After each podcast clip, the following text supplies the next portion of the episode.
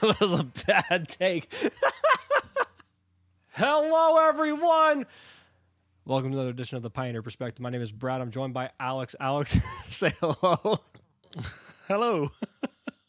I think. I We think need your to re- first take of the intro just broke me. Like I'm, I'm gonna need like need like a minute, right? Once we're in and we're talking about magic stuff, I- I'll be good again. But God, Okay, so the same thing that happened there is what usually happens when I'm recording something like for like vocals.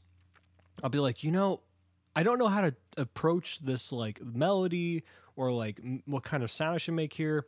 Like, do I do like a low guttural? Do I like do like a normal mid like scream? And then there's sometimes where like, you could do like a spoken thing. So I'm like, let's try something outside the box. Let's do that. And then it just comes out like the initial first take is like, Ugh, and I'm like, oh, that's not the take. That's not the take Oh, at yeah, all. that- no, not- that's that's not what we're doing. But then, but then you do it a few more times, and you're like, "That's a better take." I don't like that idea though, so we're gonna scrap that. this process happens. This is this is the good execution, but it still sucks. Yeah, exactly. At Like, least at like, that point, you "Maybe know another song. why you don't want it.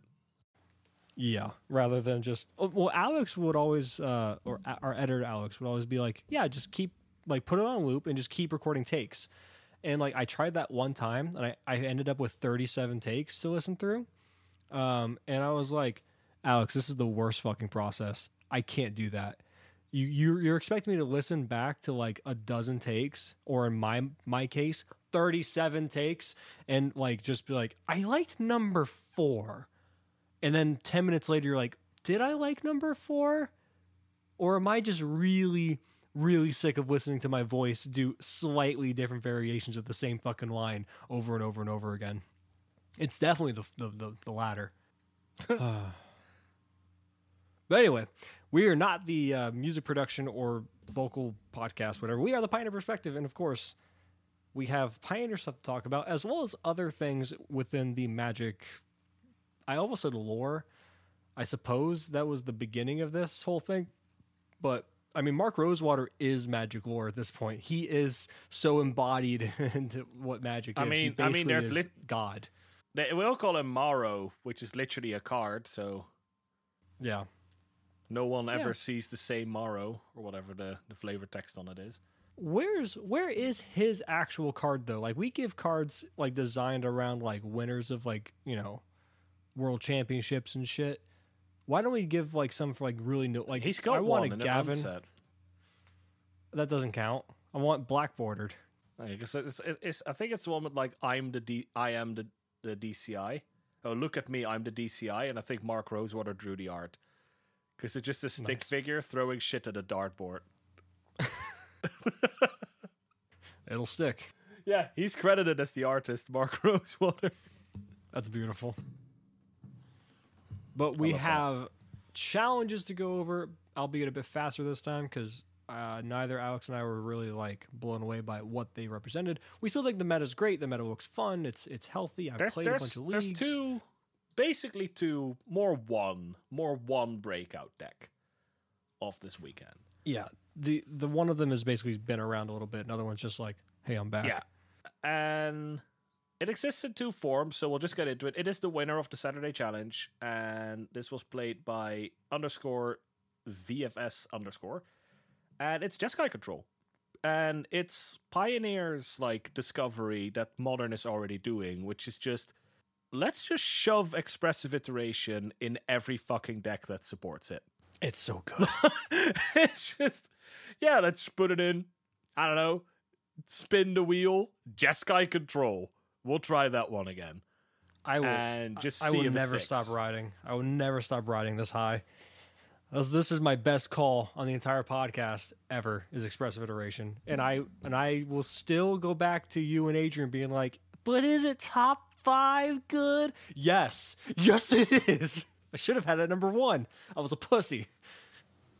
I was like, "No, we'll, we'll put it back number three. We'll be modest." Fuck you. Which is especially surprising because you put 17 cards at number five, so you had all the room in the world. You're correct. Yeah, I literally narrowed down my options. Okay, look, I'm sorry. I saw removal and I'm like, that's same shit. Number five. Clear, clearly, clearly not an uh, what is it like a good removal spell appreciator. Just the cards all the same. It says destroy. I Same mean, I saw I saw the new one. You know, Brad just From, looks at uh, like disenchant and murder, and it's like it's just the word destroy on it. Same card. I, I I saw I saw um the new one, the new black one for Midnight Hunt or whatever, and I was like, yeah, you probably don't run four of these though. It's really fucking good, Nope. but you uh oh you you don't think it's very good? Oh no, I, I don't think you run four. I think the card's all right. Yeah, I don't think you run four because like you would genuinely kill yourself at some point. Like I've done that with Murder. We uh, we'll talk a little bit about because uh, the episode we did last week, uh, well, that I did with Epic, uh, isn't published yet at this point, so Brad hasn't got to listen to it yet. Um, so sometimes I might like you might hear me like recycle takes from last week because we'll, we'll talk about it a little bit, gets Brad view on things, and I'll try and sort of summarize what Epic and I made of it. Uh, Infernal Grasp strikes me as a strike us as a card that like goes in an aggro deck where a Heartless Act goes because they don't really care about the life total. Uh, they just want to be able to deal with anything, which Heartless Act basically does at the moment. But maybe you already start running it for insurance policy, or once there's relevant one-one counter stuff, you start running this instead of Heartless Act. But it has basically no place in a control deck because of the life loss. You'd rather just have Heartless Act, and you've got other removal spells because you're a control deck, so you'll be able to deal with the occasional card that has one-one counters on it. Do you want to just get this out of the way now, since before we go into the challenges? Because like I can just rapid fire Wrenn and Seven, really fucking cool looking. Probably not that good and constructed. Maybe I'm wrong. I can't tell because if it was four mana, it'd be fucking busted. It's five mana. It's really teetering the line. Chamber of the Perished. Yay! Zombie support. Really good card. Finally got a card we can actually use, but it's probably not going to make zombies actually thing in Pioneer quite yet because you just might want to be mono black instead. Triska Triskaidekaphile. Cute. I kind of want to run it as a sideboard deck. That's about it. Um, join the dance. Card's fine. Flashback is back. Cool.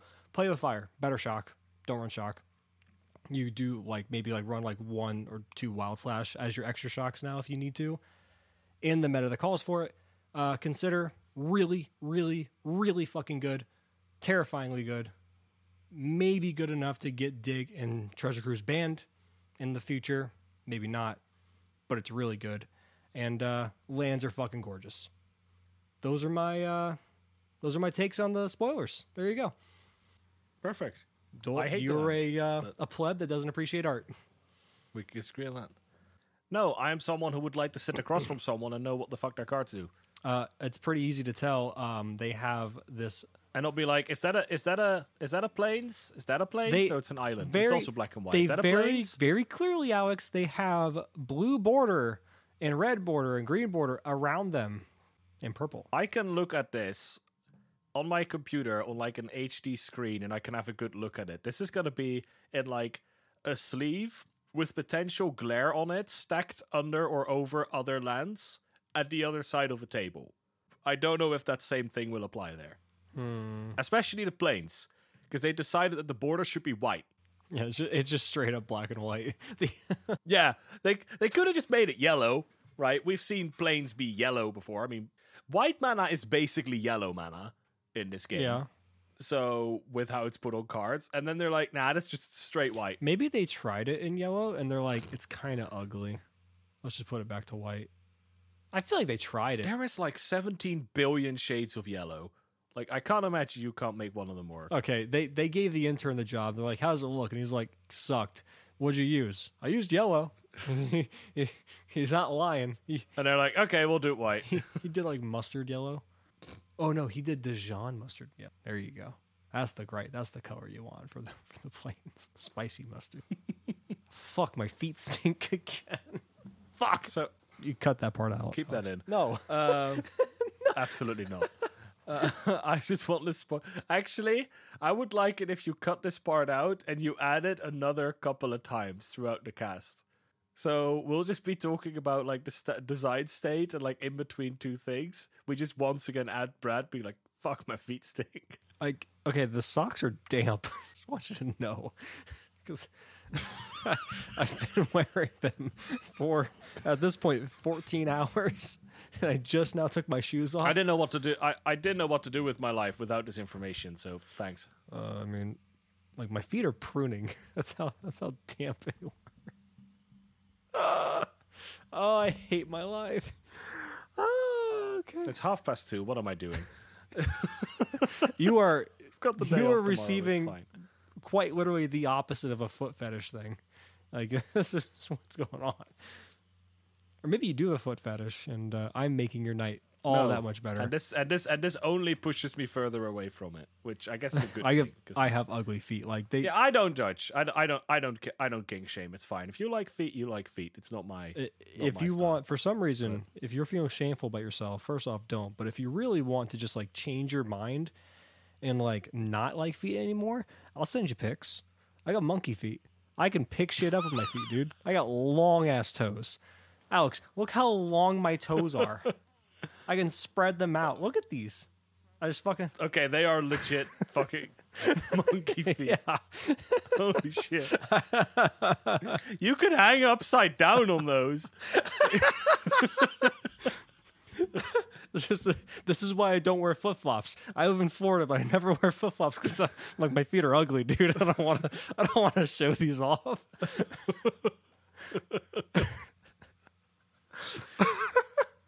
Brad, it's really hot outside. Why are you wearing boots? no reason. Comfortable. They they're better to walk on. Brad, they're steel toed. You're at the beach.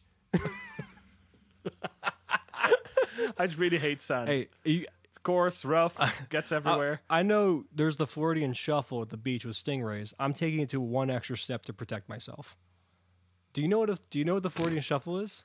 I know what a stingray is. So do they just like wash up on the beach en masse? Or? Well, they they like to go into shallow waters a lot, and like if you um, you don't so you don't just step and walk in the water. You have to slide and shuffle your feet because if you step on a stingray, it will fucking jab you. But if you shuffle into it and kind of lightly kick it a little, it'll just go away. So you gotta shuffle your feet in the water. I'm this is why I just avoid the beach altogether. I don't have to deal with this. I'm problem. either having really really awful deja vu or we've had this exact conversation on the cast before. Because I feel like I've explained I don't think you told me about the shoving, shoving the, the stingrays yet. No, Huh. Maybe. is great. I'm sure we've concluded in the past that I hate the beach, but not not this stingray shuffle. That sounds like an awful dance. Sounds like a great band name. But like a retiree home band name. If that makes sense? Like like kind of like a knockoff Jimmy Buffett. Where like I expect them to sing Jimmy Buffett style songs. Wasting away again in Margaritaville. By the way, let's start talking about magic again. Um, Yes. so the winning list, Jeskai Control, um, two main deck rest in peace, one Sphinx's Revelation, a rewind, um, and Hey, basically hey. no dig through time either. What, what's your You got what- the rest What's peace. your beef with Rewind? I hate rewind. It's so greedy. Yeah. It just I mean, look, it's a typical kind of card that just bites me in the ass 99% of the time, so I don't want to play it. I'm sure it's fantastic when it works. Yes. I, I cast a rewind today in Commander. It was great, but I don't see that shit flying constructed like Adrian. ever. Oh my god, I just called you Adrian. I'm sorry. I'm so used to arguing it with Adrian about shit like this. No, his top fives are better. Oh, that's fair. well, okay. He he looks at very narrow cards where he's like, "This is probably good," but he's when he's wrong, he's really wrong. But when he's right, it's like, okay, you're like, I'm going all in on black. I'm going all in. This has to be a hit. It's a it's a casino reference. Anyway, have you Yeah, ever yeah. cast rewind and then immediately afterwards cast or flash in a um, Nightpack Ambusher? That was the best shit ever. That was the greatest thing ever. I don't play green, so no. Maybe I don't play green control. I I, I play elves. maybe you should I tap out on my own turn, except Oh yeah, I mean rewinding collected comp- into collected company sounds great. Yeah, Don't know what deck that would run. Merfolk. we found it. we did it. We broke We Merfolk. did it, boys. you, you're like, yeah, Mistbinder, uh, Deeproot Champion off of Coco, and you kind of look at your board state, and I'm like, fuck, I'd rather this be the Nightpack Ambusher. All of this, I would rather have the one night back ham. I somehow turned this rewind into three other cards, where I'd rather have the one other card in the other deck. It's it's embarrassing. Also, like you look at this deck, and the only thing you can use the rewind mana on is to have a slightly bigger shark or a slightly bigger Sphinx's Revelation. Like I'm not even impressed. Yeah, this isn't the home for Okay, rewind. It- like usually, I like rewind where just there's nice, there's a nice, neat option of like, yeah, I get to uh flash in an Nightpack Ambusher or something. It's weird, but but I will say this sideboard is amazing. So Is it? there's four mystical dispute, but there is another Sphinx's Revelation. Like, sure, there's two copies of Invasive Surgery, which I think is really cool. Um, How do you a little wait? bit like, but hold on. When do you turn on delirium in this deck? Like I, You've you got, got- a shark typhoon. You have your spells. it's the same thing. We saw this last week. There's no, there's no fabled passage in this deck. Yeah, So you've got an enchantment with Shark Typhoon, a portable hole that I guess occasionally ends up there, instant Very sorcery, and at one point I know they kill it to fairy, like, but I mean it it works as counter target sorcery if you just have invasive surgery. So it's not. Oh, I, I no, I, I found it. Instead of Fabled Passage, Alex, you chump block with your Needle spires. You cycle a triome. no, oh, Oh, that works too. yeah, I like mine better. That's sounds way more niche. But, oh, oh yeah, there are triomes. I guess that makes sense. I, I don't know, but continue your uh, love for the sideboard. Yeah, so invasive surgery, which okay, it's I'm just gonna say it's half past two in the morning. Uh, I think I also pondered about this on last week. I'm sure there's a very logical conclusion as to why this card is in the sideboard. Uh, I guess it works against expressive iteration, which is a very popular card. Um, This is but my good favorite against thing Niv. is the two copies of Aurelia the War Leader. And it was also in the Jeskai list we saw last week, when I think we saw like very few lists, and it definitely has to like it picked up in pace this week. But Aurelia the War Leader in the sideboard is just so cool. And it's just so like why? Again, I feel like I told this with Epic, you're probably like you're against Niv or whatever. You just rewinded their spell because of course you have. And you make like a 5-5 shark. And then you play Aurelia and you had to combat twice and you get in for 16. Like you just like it feels like Aurelia, you just play it in certain matchups and then you cycle a big shark and then the game just ends. This is. Like, yeah, you're you're dead. Do you know what this tells me, Alex? Do you know? Because this is the shit I would do. I'll tell you exactly why Aurelia is in this deck. You're you're fighting with yourself for months, trying to figure out what control deck you're going to play, and you finally get drawn into Jeskai, right? Because you know Expressive Iteration comes out, and you're like, I don't want to do, don't want to do Grixis. I want to, I want to play Teferi. Want to play fucking Teferi. But blue white's kind of ass. But we get expressive iteration and then portable hole. And you're like, well, well, fucking shit, this is great. And now you're like, well, I gotta put Scorching Dragonfire in there because I gotta make use of the red because I need a removal. We're gonna put some Magma Sprays in the main too, make use of the red.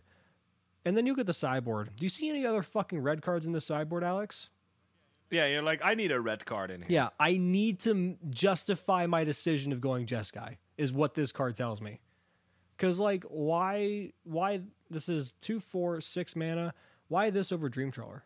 This, Well, again, it it serves a completely different purpose.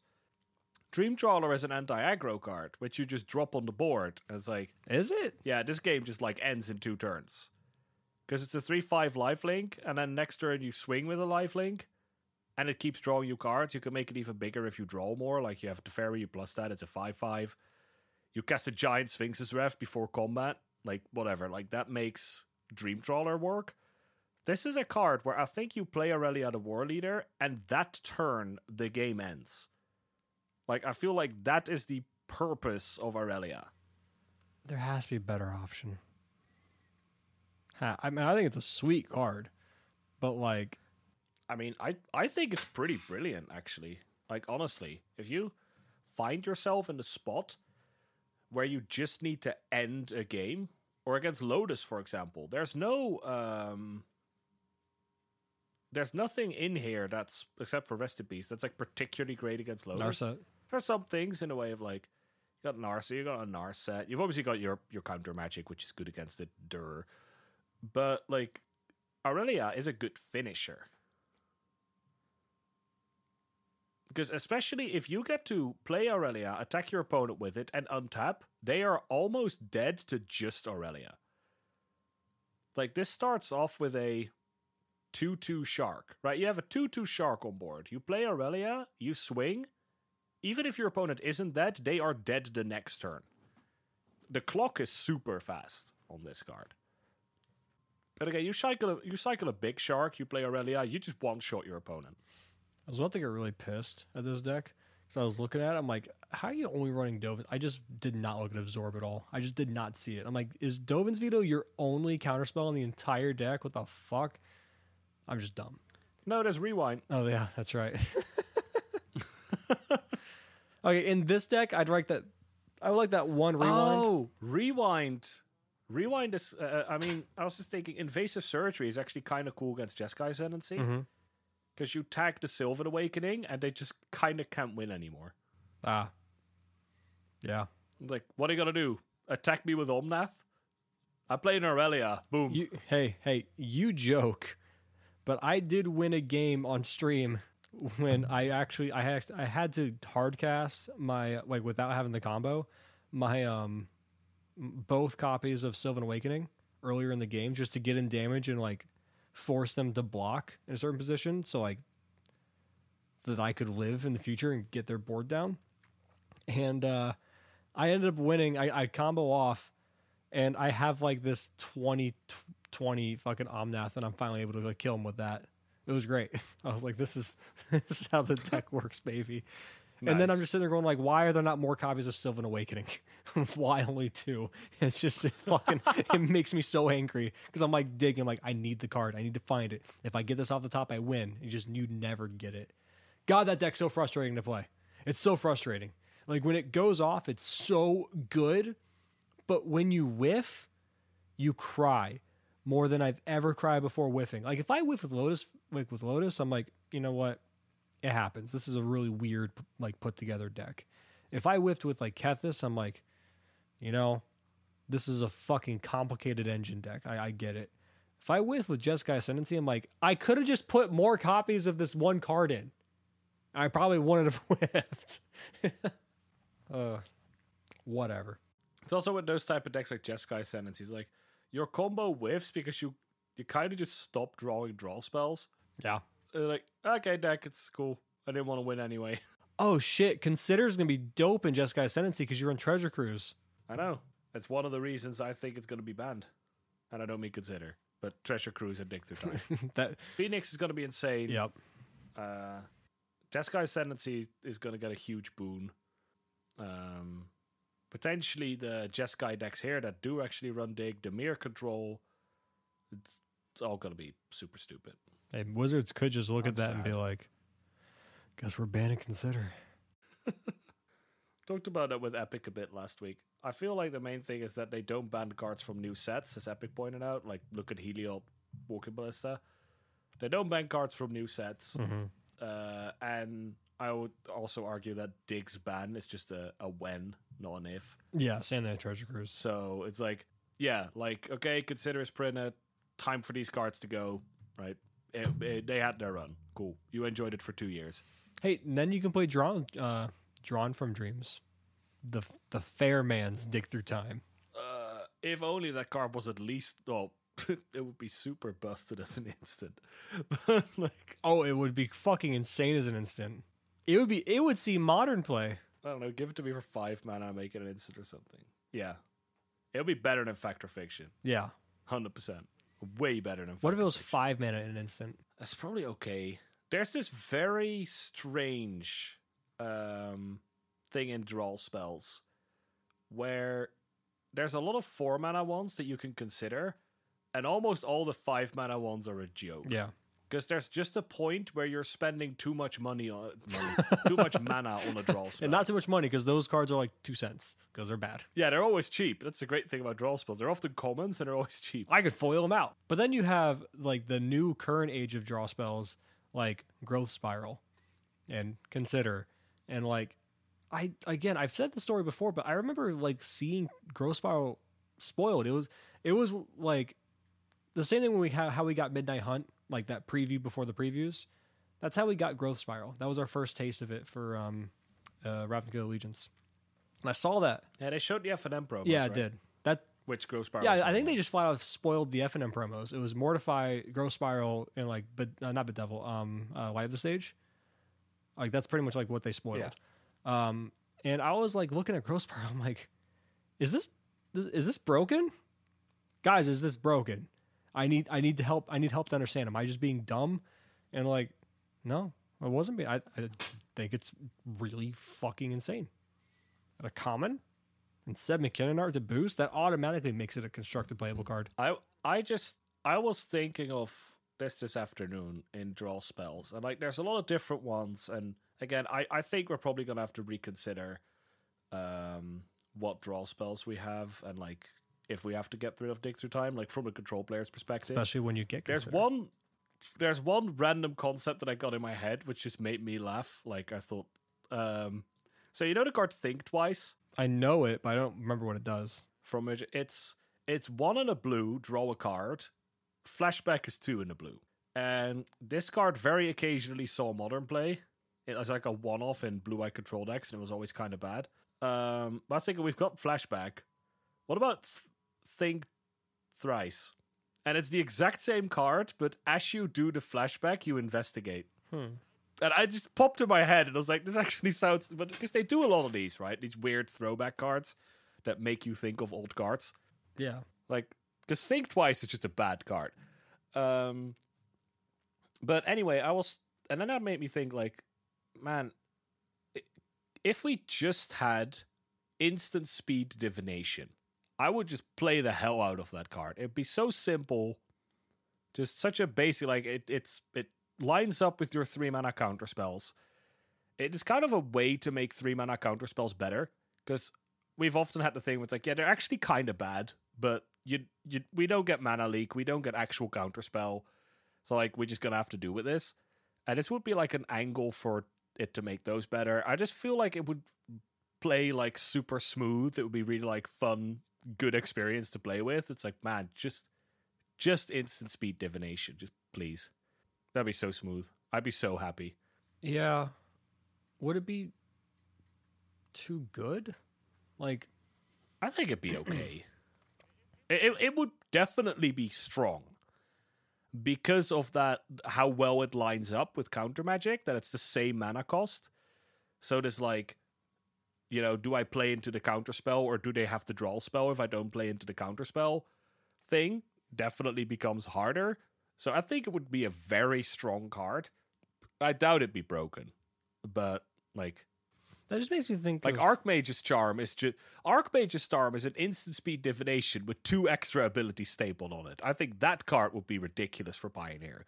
I don't think, even though it's easier to cast, I don't think a third of Archma- Archmage's Charm would be too good. I think But it would be really fun. okay, my hot take is that Archmage's Charm would not be that bad for Pioneer because of that casting cost being so restrictive. We don't have fetch lands. We don't we Nah, you can work around. yeah, but we that. can't fix our mana nowhere as easy as like you can't cast that card comfortably in like a two three mana, maybe two, but like even sometimes you struggle. But like three mana control decks, which we're seeing that way more often now. I- uh, it's hard to to do.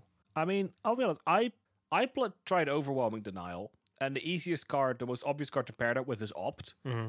So I had to get myself to blue, blue, blue on turn three, which is part of the reason I've cut back from it because it was hard to do, but that's also because I'm playing a three color deck and I need a lot of black mana to make Nicol Bolas work. So I have a little bit more black mana than I probably should otherwise. I think I have more black sources than the Dimir deck, even though I'm running three colors.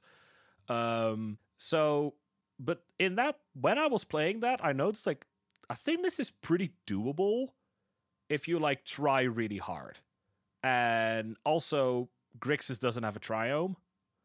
So if you have a triome, if you have like some other lands like your your Tango lands or or even a shock land, God forbid, um, then like I think achieving blue blue blue on turn three isn't that hard.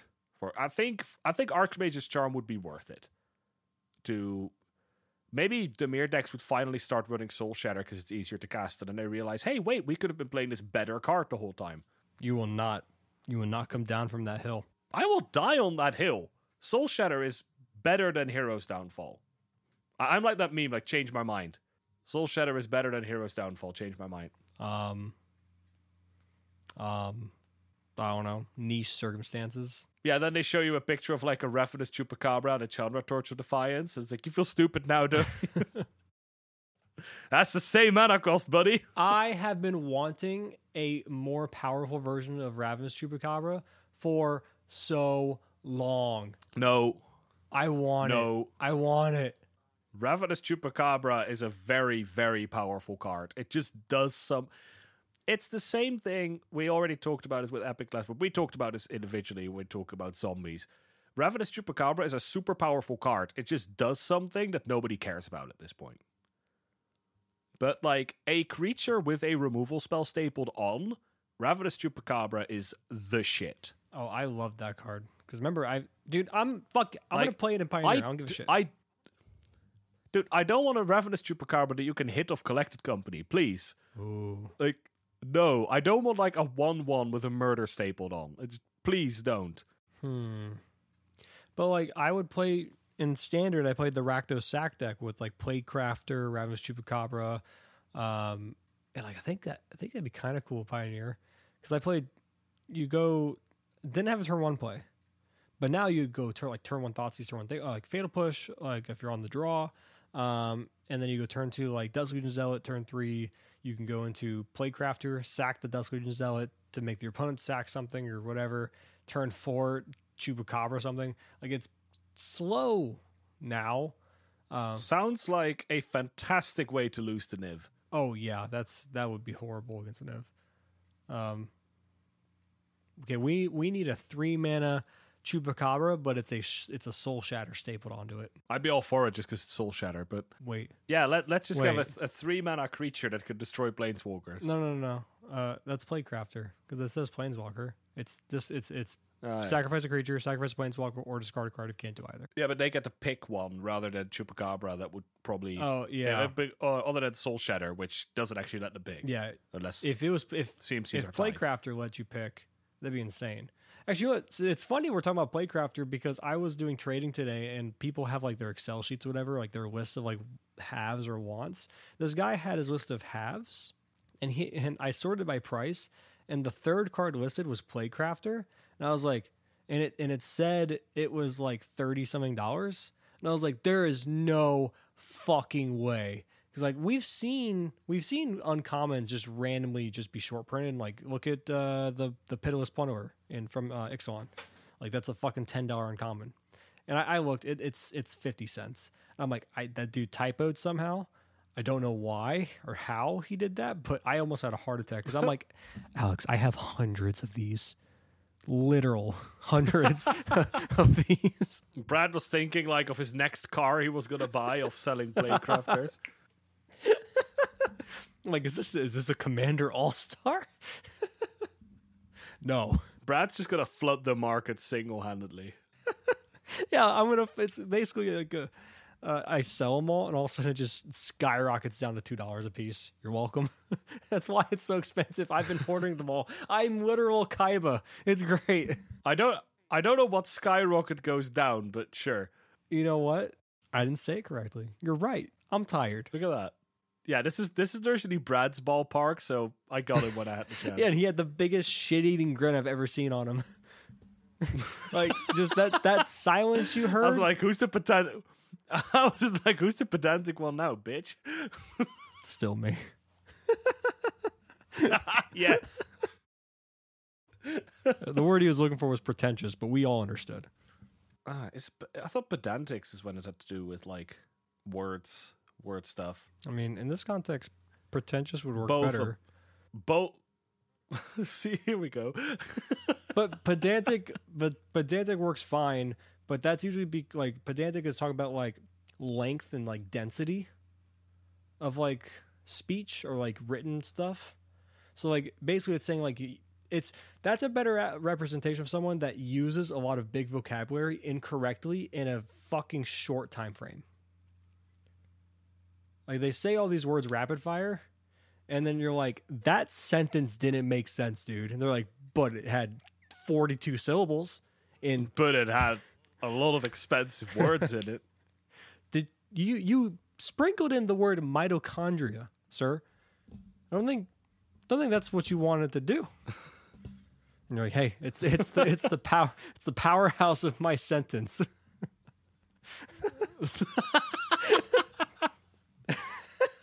Oh, biology. I wanted to be a biology teacher at one point. I can't believe it at this point. There's a um uh my one of my friends at work, she has a shirt that says selfie and it's a fucking literal cell like with the mitochondria and everything taking a selfie. It's spelled C L C E L L F I E.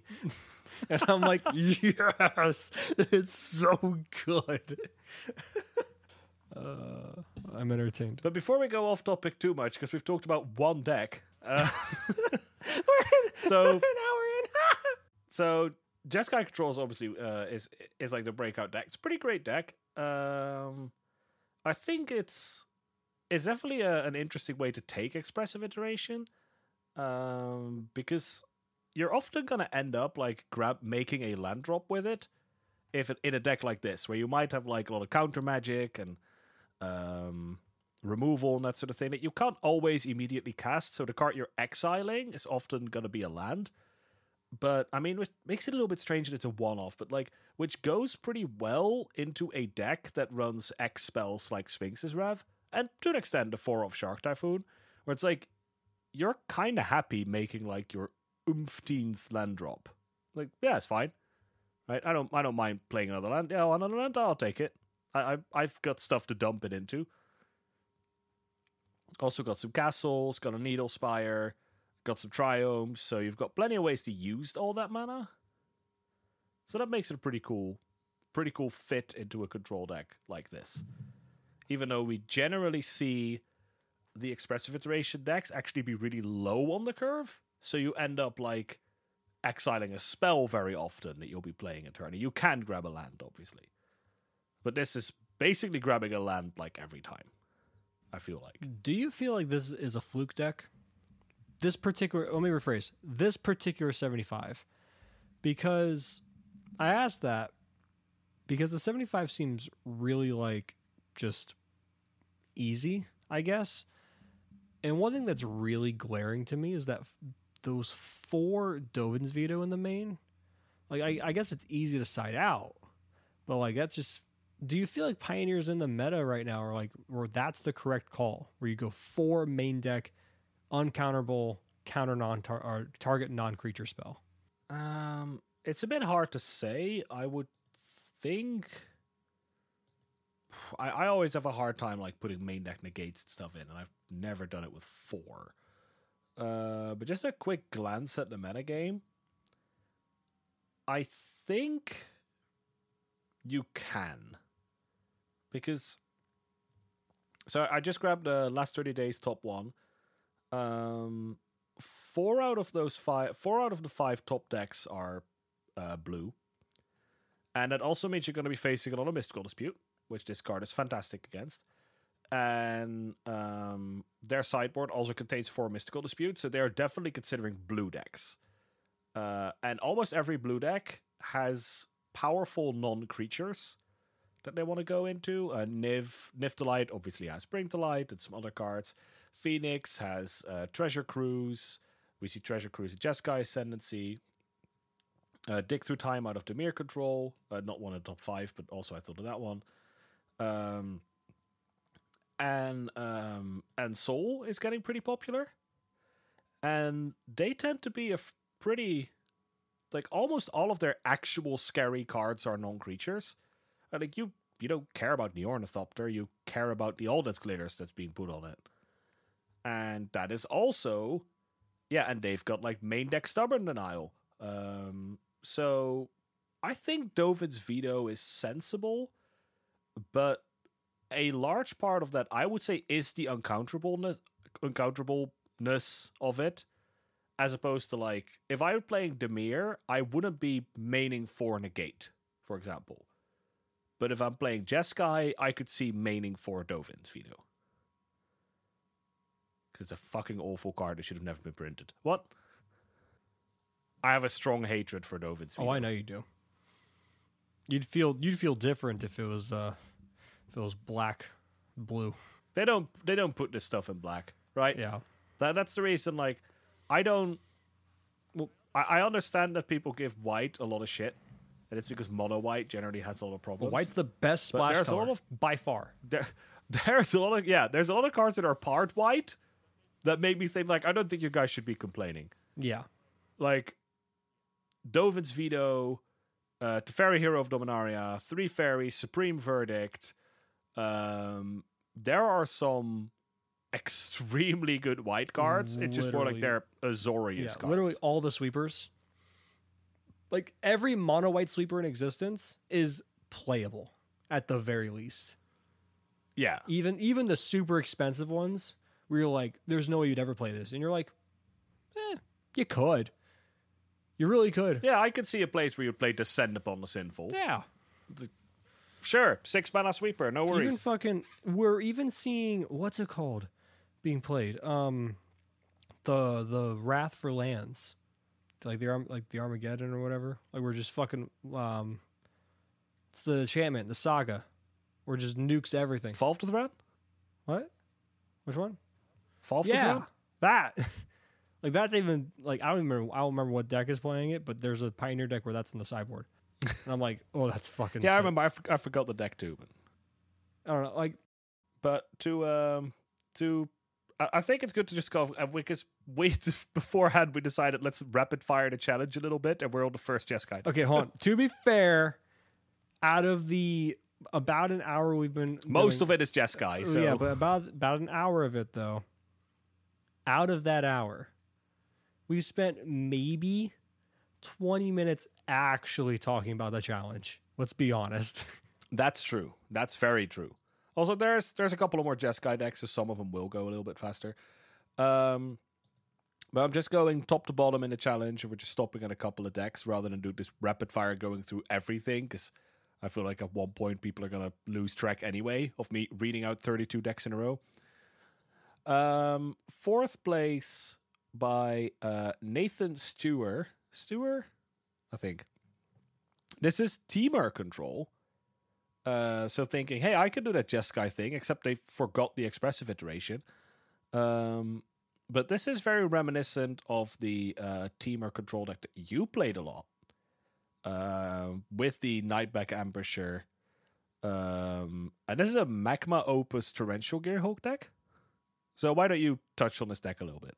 What are we what are we looking at? So you have a pretty small creature sweep. You go four Nightpack Ambusher, which is super underrated. Um, it's like when I play with it, I was like, I thought it was just a good filler card of like, yeah, you're in a flash style deck with T Hulk and Magma Opus that kind of thing. It just fits. It is a fucking all star. That card is insane. Um, then you have obviously T Hulk. Um, one thing that this list is running that I did not run, um, very briefly was like maybe they're running two Sylvan Caryatid, um, just as like the extra mana dork, extra mana sink. Sometimes it helps you get to Magma Opus a bit faster, because sometimes you are in a position to actually hard cast instead of going into the T Hulk plan. Because I mean, you you're running four of them, so discarding a Magma Opus at some point, making a treasure, having a Caryatid on board, you know that that that could be a turn four in theory. Or not turn four. Oh my god, can you imagine a turn four fucking Magma Opus? oh, historic. I don't have to think about it too hard.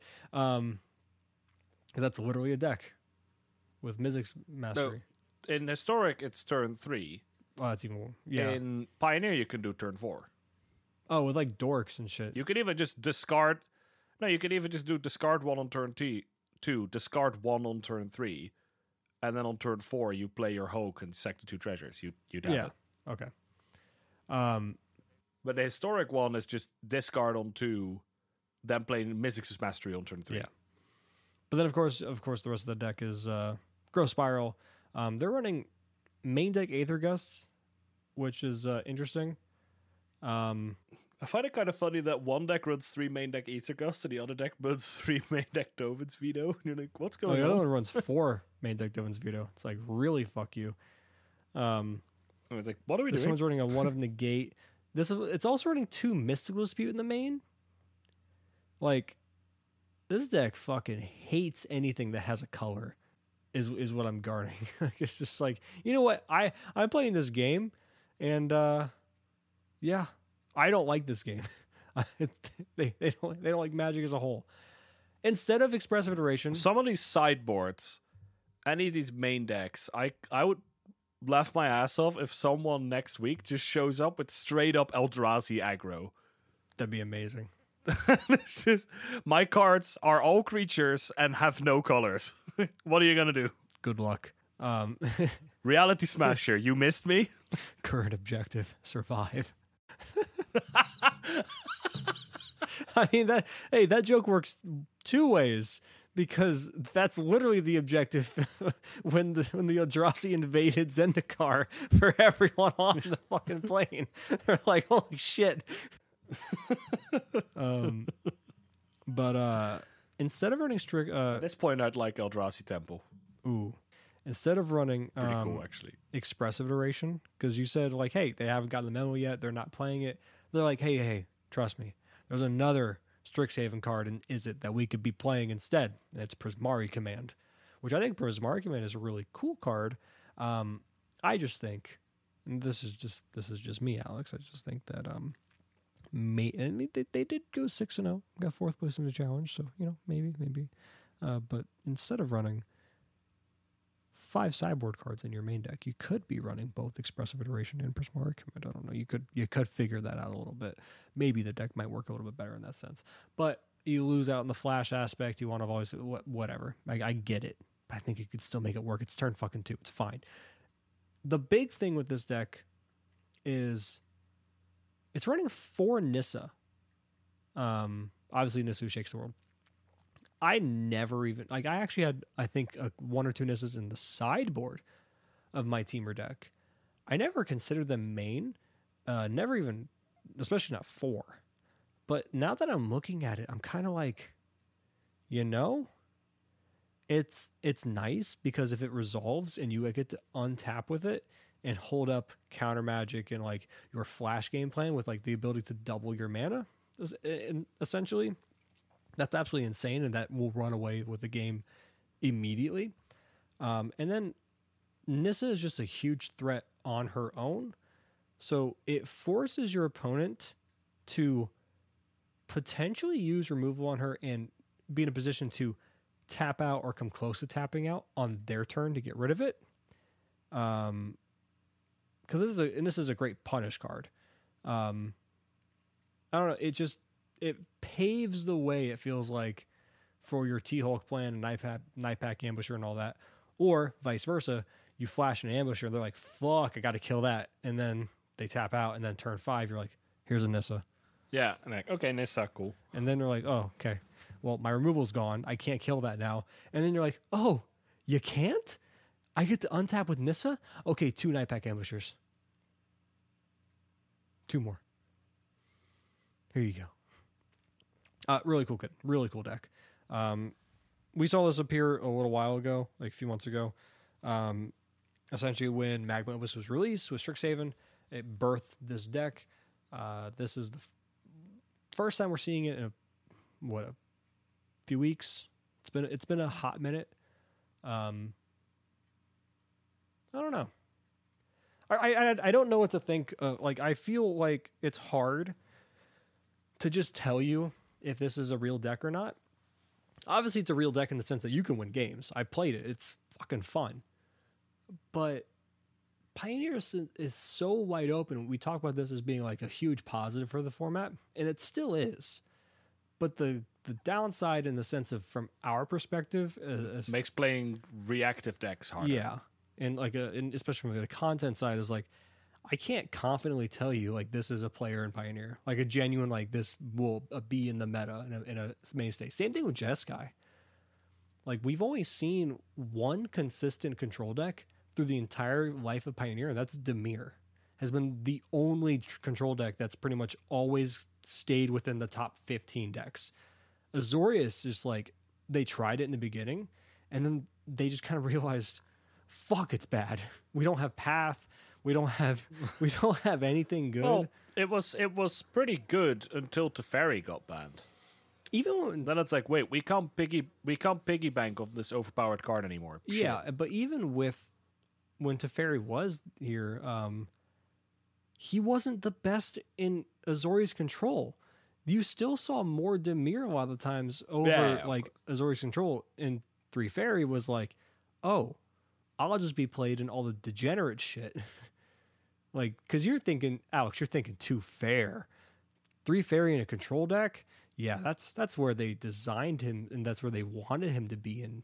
But really, you're playing four color Instead, we're putting him in Niv. that oh yeah that and four color uh, reclamation eh eh there you go oh i miss alex i miss playing rec i really liked playing rec i thought it was such a fun deck I don't miss playing against it. I'll put it that way. Yo, why did you play this zero mana card, and why do you have ten mana now when I have five? um, I'm, I'm better at the game than you Probably. Yeah. The We'll math checks out i don't know what to tell you buddy Imagine Wreck with Magma Opus. But I know, um, I know. It makes me so happy. I mean, you can go to modern and play it. They have they have three fairy to keep it in check. Turn turn to turn two. Turn two, discard Magma Opus, use the treasure to play a reclamation. You can now hold up a three mana counter spell. Next turn, Magma Opus. Uh huh. Ow. Uh huh. yeah. no, thank you. Uh, bring back three fairy and bring back wreck. It's fine. It'll, they'll they'll check each other. No. I'll leave. The Pioneer Perspective will be a one man podcast. I'll be done.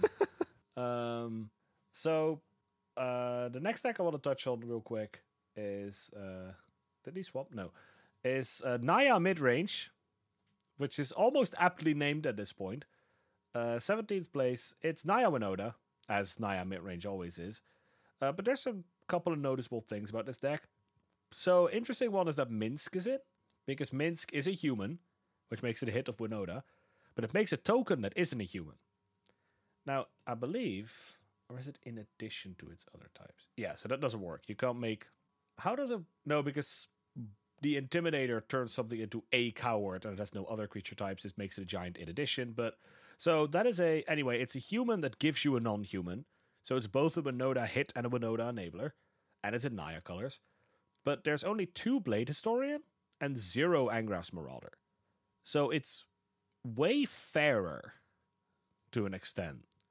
Like, if your opponent is swinging with Winota, they're still doing like gross shit because it's Winota, but there's a reasonable chance that you're not like dead in one go. As opposed to what the Winota decks were in the past with the Angrath's Marauder, the Blade Historians. Like, they still have that, but it's it's pretty uncommon now as opposed to what it used to be. I mean, you you already put it best before we started recording. You literally said, you know, as I'm looking at the uh, at the name Naya Midrange, I can finally agree with Goldfish. Yeah. So like, yeah, Blade Historian's kind of an unfair card, but eh, it's fine. Also, a deck that's flexing with how good Innkeeper is. yeah, okay. Look, I am. I have to formally apologize to Prosperous Innkeeper.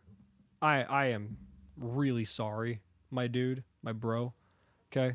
um, we we saw you. You're good. Yeah, we saw you that first that first week before spoilers even started. You were like the first spoiler. And uh look, man. And then everyone looked at Power Word Kill, Yeah. which is not even playable at the moment. And then everyone just looked over Innkeeper. And it, it makes it even more flavorful with the art of him being like, "Eh? Eh? Look at this shit. Look at it. Come on, look at look, Huh? look what I made for you. Look at his in. I, I made you a treasure.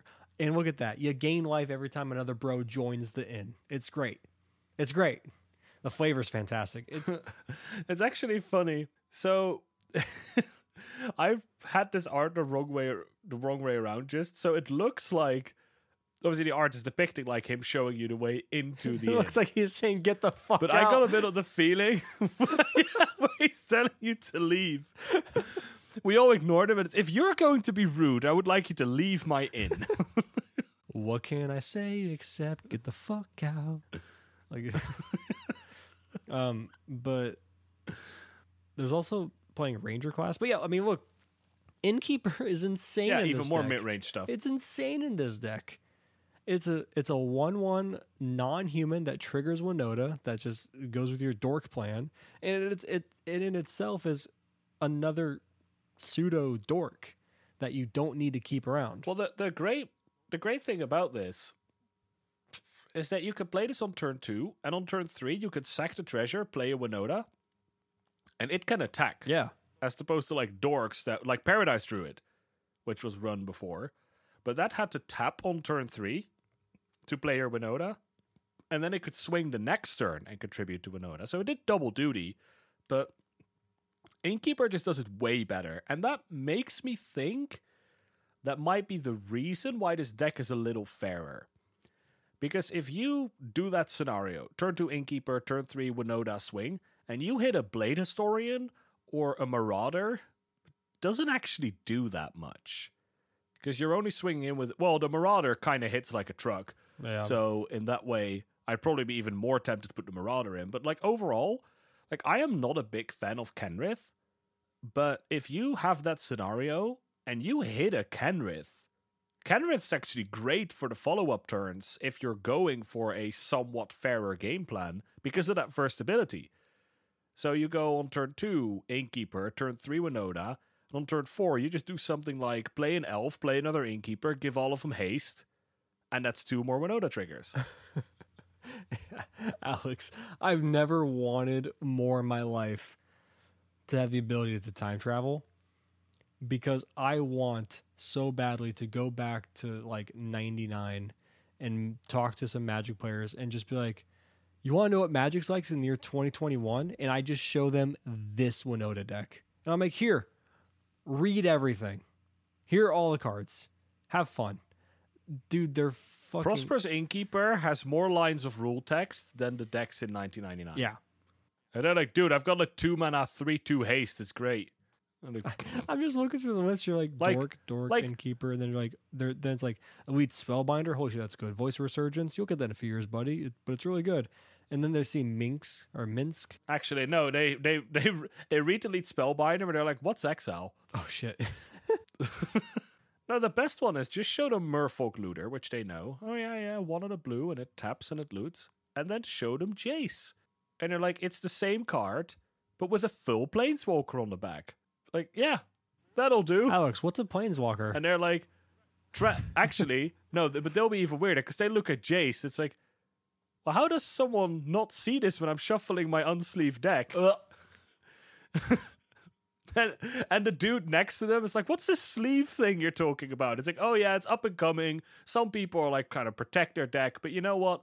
My trusty old Black Lotus that they like show with part of the corner chipped off, like, has served me really well for these past few years. Uh, Judge, he's uh, he's marking his cards. I, I can see that chipped corner. Okay. And the judge is like, "Have you looked at your deck, dude? I could tell half the cards." My dog chewed on it. That's that's that's a low blow, dude.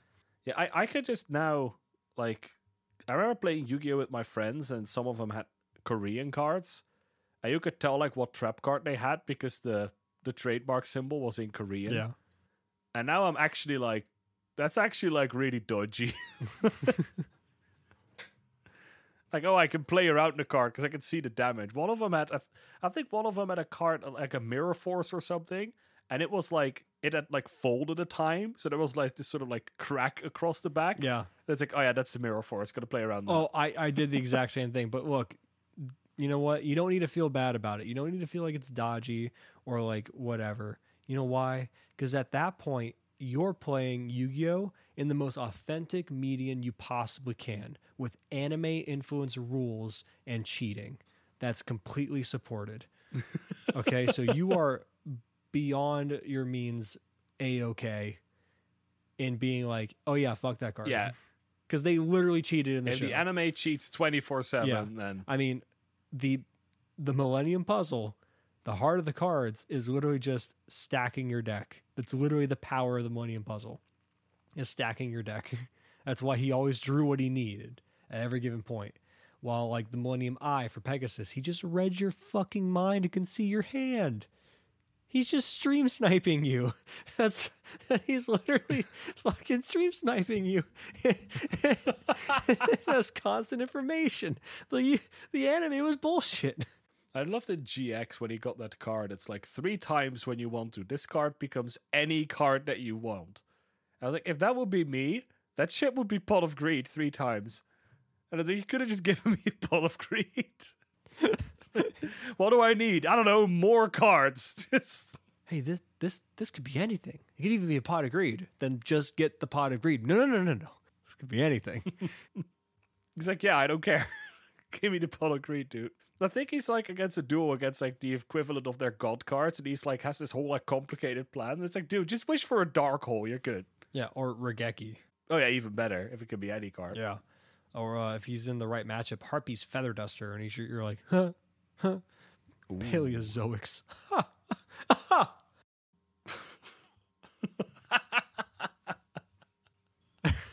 Get dunked on, kiddo. I love Paleozoic so fucking much. Okay, we just alienated like seventy percent of our audience in the last four minutes. I'm sure there's actually. Pl- I have heard from a lot of people that we that I, I talk about that they actually played Yu-Gi-Oh in the past too. that makes me so happy. So- for those people, they understand. and it wasn't like, and it's in like the, and it's in the Battle City arc, like the most popular series probably more than like the actual first one, at least over here. That like that dude plays like the trap cards that are monsters. So, I just, I which is literally what Paleozoics are yeah, my for people who wonder. Just trap card is monster now. Cool. except Paleozoics were better because they were aqua types, and they were they were um, treated as um, uh, double. Uh, basically, you could overlay them and make. Uh, or you put you. I'm sorry. You, Yeah. Okay. Now Brad's kind of losing me too. you okay. I'm sorry. You want to overlay the traps. I never played with Xyz. They were You weird. want to you want to overlay the traps, but you would use them to basically summon out um, uh, what's it called? Um, toads and frogs, and you could play totally awesome. But you could actually overlay the Paleozoics to play Paleozoic XYZ cards, which there was like three of those, and those are pretty good. God, it was such a fun deck. And then you went into like Bahamut Shark. You discard Bahamut Shark to get Elder Entity Norden. Okay. uh, Okay. Okay. Oh, I'm gonna tell you to stop right now, and we're gonna move on. I know what half of those cards are, but anyway. there's there's a band card in Um, there. So we have our Naya mid range deck, um, which truly feels like a Naya mid range deck. It's even, I mean, you know, you're a mid range deck with this Gideon in your sideboard together with Yasharn. I'm very sad that card's 4 4, by the way. I wanted to play it in my Mael deck the afternoon, but um, let's look. So I don't have much else to add about this deck. 18th place deck is uh, mono green, which we have uh, we have seen before, obviously we all know what this deck does. Uh, but you brought it up a little bit, Brad, because you had something to say about it. Yeah, they're playing Ranger class, and they should be playing another few copies of Lair of Hydra. Uh, Ranger class is really cool. It's like Baby Vivien that helps you grow your dorks. Because the best thing about this deck is like, cool, we get to play Nykthos to its fullest ability and potential in Pioneer because we go Dork Dork, Burning Emissary, a lot of you know green pips. Problem with that when you're playing so many dorks and things like Burning Emissary, once they kind of get on the board, they don't do all that much on their own. That's where Vivien's so great. She herself provides three pips of loyalty. Um, I'm not loyalty. I'm sorry. Um, devotion. Devotion. It- basically, they they could have called it loyalty, and I would have been fine with that too. Um, and uh, you just kind of like pump your dorks, and then you go into big things later, like your Elder Gargaroth, Vorinclex, things like that. Your Nissas, that then your mana gets insane. So having Ranger class to be like an extra few copies of Vivien in a sense to help push through some damage with your dorks, really cool. The other thing is speaking of the mana sink ability with Nissa shakes the world, your devotion with Nykthos, all that good stuff. Playing Lair of the Hydra is really, really good considering it's the only modal, um, not modal. I'm sorry, I was thinking of the um, the D and D module versions of the cards when I said modal. But yeah, the uh, the land from the uh, D and D set is the only one that you pay X to activate it, and you can make it as big as you want. Now, it does not have trample, which is kind of a bummer, but when you come You can give a trample with Vivien. the- exactly, and on top of that, even if you didn't, let's say you don't have the ability to do that, you make this thing so un like reasonably big, and you're like swinging in, and they're in a position where they have to block. Well, they can block your giant fucking like 2020 Lair of the Hydra, sure. Meanwhile, you have a 4 4 Elvish Mystic, a 4 4 Llanowar Elves, a 6 6 Burning Emissary, a, another like 5 5 Llanowar Visionary, a few like Voracious that are like 6 7s, like, and you, or you just like have Vorinclex. Like, it helps the deck move forward. And I think it, it's really small when you look at it. Kind of like the way Innkeeper works with uh, Citadel now for like Gen Citadel and uh, Winota. It's such a small addition, but we just spoke to how big of an impact it has on those decks.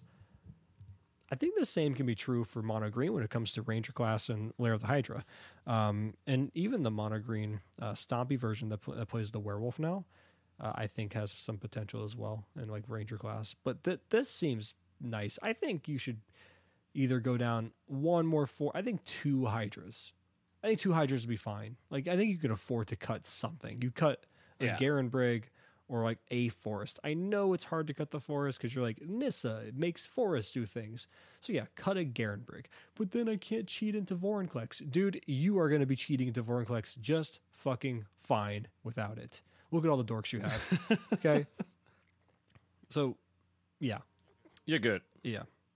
Is there anything in the sideboard that's cool? Um, oh, shifting Ceratops. I love shifting Ceratops. uh, oh, this makes me so happy. This this is great. I'm I am contractually obligated to hate shifting Ceratops. Okay, well, I have foils, so um, I love him, and uh, I also have foils of Garruk's Harbinger. So I like looking at these two cards as like sideboard options for mono green. You're like, I'm going against mono black. All right, Harbinger comes in. I'm going against control those. blue. Okay, Ceratops. It, it's just like it's so easy.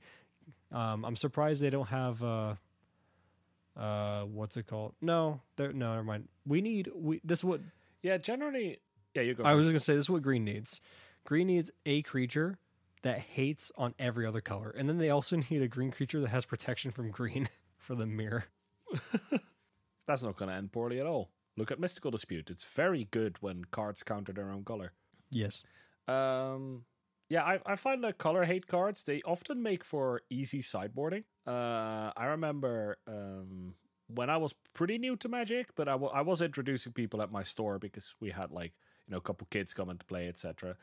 And they were always very confused by sideboarding because sideboarding is, especially building a sideboard, is probably like the hardest thing in Magic. But it is two thirds of your game. Well, probably a little less because you sometimes get 2 0 or 2 0 someone, but it's a large part of your game. At least 50% of your game is sideboarding. And uh, back then, I would always advise people to just, if you don't know how to sideboard, you had like these generic cards. Like uh, blue decks have negate, black decks have duress, uh, white decks have disenchant, etc. And to an extent, I feel like the color hate cards are like nice and easy cards to sideboard with because they're generally really good. So if you don't really know what to do with your green deck and you're like, you know, I don't really know how to sideboard, I don't know what to expect, it's hard to go wrong with cards like Garruk's Harbingers, Shifting Ceratops, Display of Dominance, uh, those type of cards. Yeah. So that's always what I kind of like about them. Um, then, except again the um, the main offender being Mystical Dispute. But I'm saying that, but we have had plenty of cards in the past that have done this, and they weren't. They were fine. Uh, Gainsay, um, Chandra's defeat, Jace's defeat, basically the whole defeat cycle Yeah. were basically all fine or actually bad. It's just that Mystical Dispute is so egregiously powerful. But to be honest, I well, it's because it works against itself. It's not its own color. Like Chandra's defeat is exceptionally powerful, but it is red removal that works against red creatures. You can't actually use a Chandra's defeat to stop a Chandra's defeat, Yeah. I, I think the which is where most of these cards go wrong. Which would be the problem with like a green pro green creature, as you sort of you know you jokingly suggest it, but like the problem is you just end up with both of you having four of them on the field. You're like, yep, guess we're not doing anything. it's a race. Um, I mean, uh, the problem with mystical dispute is the fact that it interacts with itself on the stack and not on the battlefield. I think that's the issue. Like it, it's a it's a color hate card that stops its own color, but in the plane of you know not existing yet. Well, I, I feel like it's mostly hate cards hating on themselves. Um, how do I say it? It's kind of the problem when it's like the same card, uh, the same card type. So again, a green pro green creature is bad because it's good against other creatures because green doesn't have removal. A blue counterspell that's good against blue counterspells is bad because it's the same type of card. But removal versus creature or a creature that has a protection from like like a black creature with blo- pro black has the creature problem. Actually, I'm saying that if you're both your creatures are mono green, they can't block each other. Mm, yeah. So it actually just becomes the dumbest race. like once you've got one, you can't even put counters on it with Vivien. You would just kind of like chip into your opponent. But like like a pro black creature that is black would like almost make more sense because that's probably makes more sense for countering removal because black often has removal. That would kind of make more sense, but Thank I'm God the- they're doing more hexproof from colors instead of protection. Well, they've they've gone back and done more protection because obviously protection was gone for a long time. And then around Dominaria, we had like the white the Knights of Benalia. It's like Knight of Benalia, and then I think, and then like the black one, um, that have like hexproof from a color like Garruk's Harbinger, Mhm. which I think is generally way better designed because protection is just kind of stupid. Like not being able to be blocked. It's like I don't know. I don't like that um the idea that creatures lose auras if they're of that color like it's hilarious if you're playing arena and you're playing a white deck and your opponent's playing sram and they're like oh i'll use my Alseid of Life's Bounty to give my creature pro white so they can't be blocked and they just lose every aura that's attached to it Yeah. Point and laugh. it's hilarious but it is also stupid or like brave the elements making your entire board unblockable like i don't know if this was how they intended for this card to work I mean, that's that's how I use God's Willing half the time when I'm playing a deck with it. I'm like, yeah, this is a protection spell, but first and foremost, this is an unblockable spell. yeah It's like I win so many games where I'm like, Unblockable. Yeah. Scry.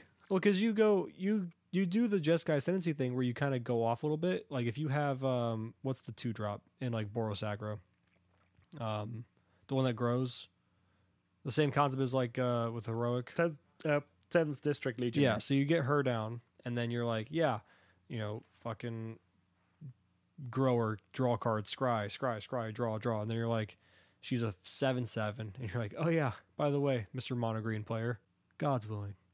Oh, also, um, Boom. I have a uh, a, a Dreadhorde Arcanist, so God's willing, again.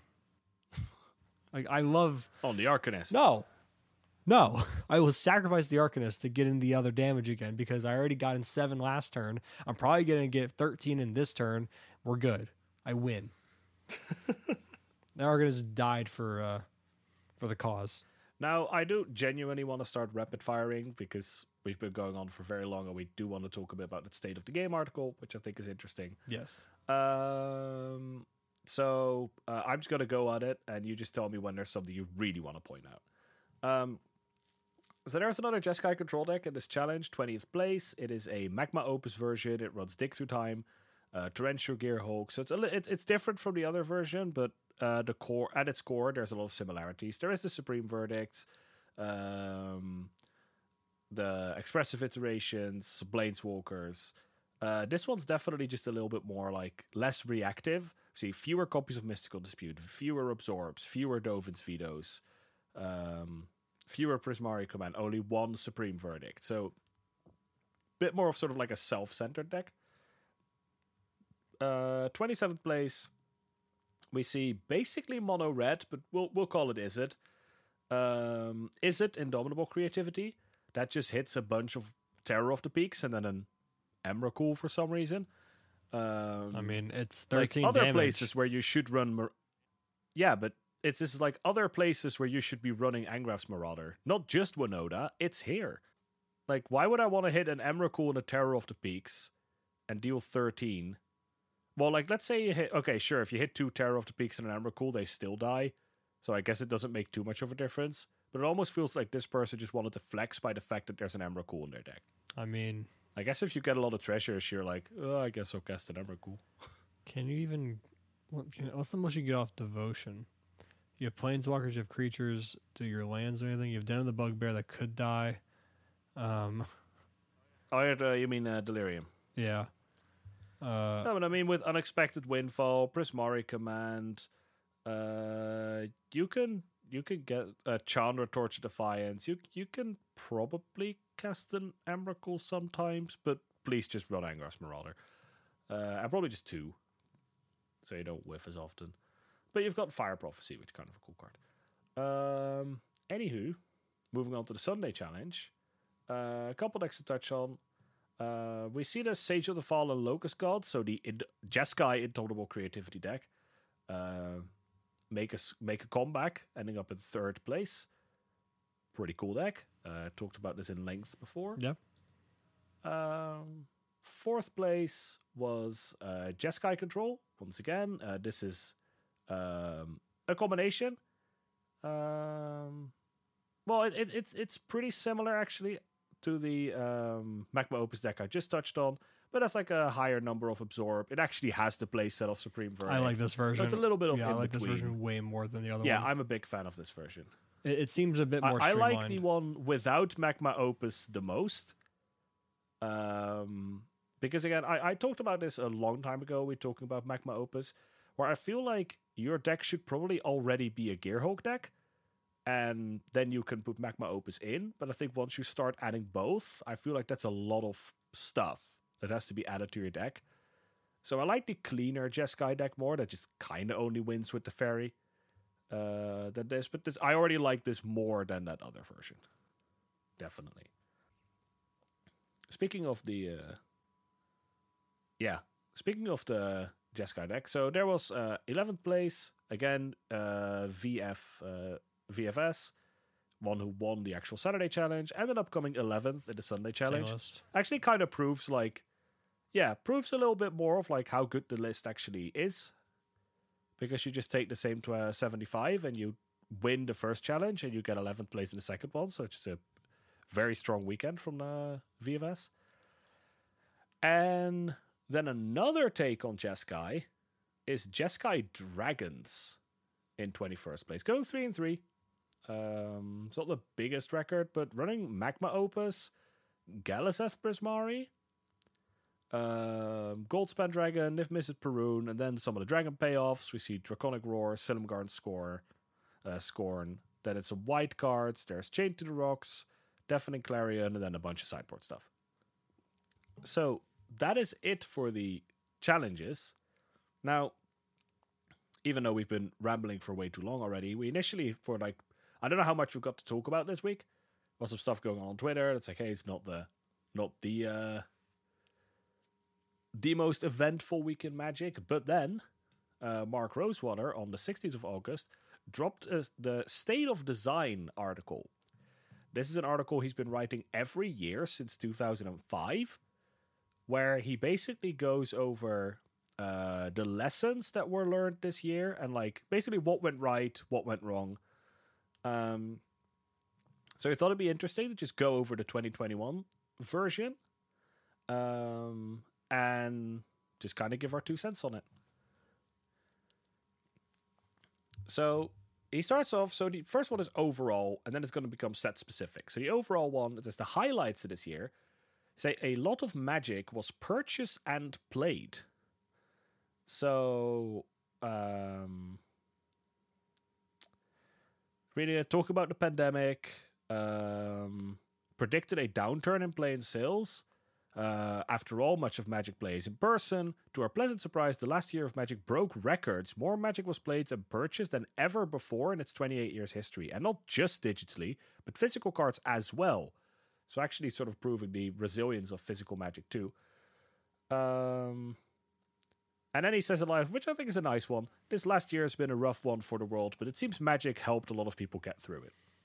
I mean, without mean, like things like this server, for this me. podcast wouldn't exist. Um, things like that. Like, yeah, Magic made Yeah. my pandemic far more, you know, sufferable. manageable.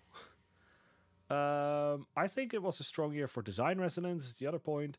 One of the f- things I'm proudest about this year, uh, in this last year's design, is how well of a job we did mechanically capturing the resonance of the worlds we visited. Adventuring, Norse mythology, magical school, Forgotten Realm. Each set found the sweet spot of mechanics and themes that brought the world to life through gameplay. This is hard to do well, so I'm very proud of the design team. Um, yeah, I've for me it's very much been through art. I think has been like a big hit this year. Uh, I know art is pretty much always great in Magic, but I really got the feeling that like the theme of a set, like every set is so like easy to tell apart by the art, even on like throwaway comments for draft. It's you kind of can immediately tell what world you're on just by looking at a card. Yeah, that's that's a pretty big deal. Um, except for one card, and that's the the um, the poison the cup where that we thought for sure took place in Amonkhet from Kaldheim. Yeah, That's the that's like- the only one I was like iffy on. Other than that, everything's been yeah. You're, you're right, spot on. Uh, set boosters were a hit. I'm sure. I'll be honest. I, I don't. Did you see? Did you that many did you see Seth's anymore. thing on that? He retweeted something. So Seth something from Goldfish retweeted uh, on Twitter. Um, a guy that was a shop owner, basically like having his conversation with um, like with a Wizards rep. I'm gonna pull it up really quick. I thought that was a joking one. Wasn't it a joking one where it was basically like they sold they hardly sold them draft booster boxes and like a ton of set booster boxes, Yes, but the and then this person didn't know what relative and absolute is in numbers. Yes, but that stems from the whole thing of like the truth of that is that shops can't get that many draft sets anymore. Like there's an overabundance of set boosters and not uh, draft. Basically, the thread was um uh was uh WotC employee. All right, how many set boosters do you want? How many draft boosters do you want? Me. Well, we're not sure of the set booster thing, and people here really like to draft, so we'll take 200 draft boxes and take 10 set booster boxes. WotC. Well, we're allocating you so you can buy only 10 draft booster boxes, but as many set boosters as you want. So, do you want to change your numbers? 10? Ah, well, I guess that sucks for us. Um, just give me 10 draft boosters and I guess 50 set boosters. Hey, you got it. A month goes by. WotC. Hey, have you can, you, can we see your sales data? Yeah, sure. Unsurprisingly, our customers didn't really like the set boosters, but since we sold out of draft boosters, set boosters were the only thing that we could sell them. So we sold 100% of our draft boosters, 10 boxes, and 40% of our set boosters with, you know, 20 boxes. WotC. Wow, that is amazing. Set boosters outsold draft boosters 2 to 1? Really? No, no, no, no, no. That's not what happened. The data does not lie. LGS prefers set boosters. That was the whole thing. And I was like, yeah, that's fucking true. Um, because like I've talked to like there's a brand new shop that opened up, and he's like, yeah, I, I tried getting like boxes in for D and D or whatever.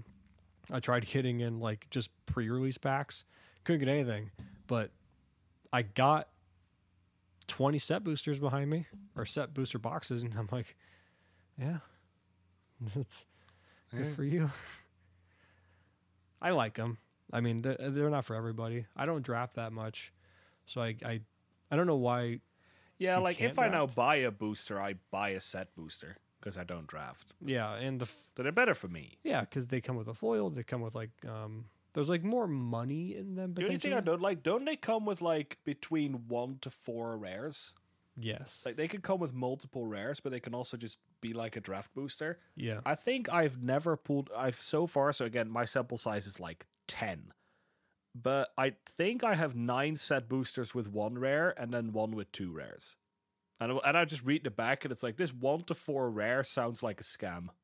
Um. Yeah, I've had three in one for D and D. I had like It's it's like when you go to a website and on the banner it says like up to ninety percent off, but that's like one article, and everything else is like twenty. yeah. It's the clearance rack over there that has two shirts that you know are like extra, extra, extra large because of course they're on clearance. and it seems like someone's worn them already.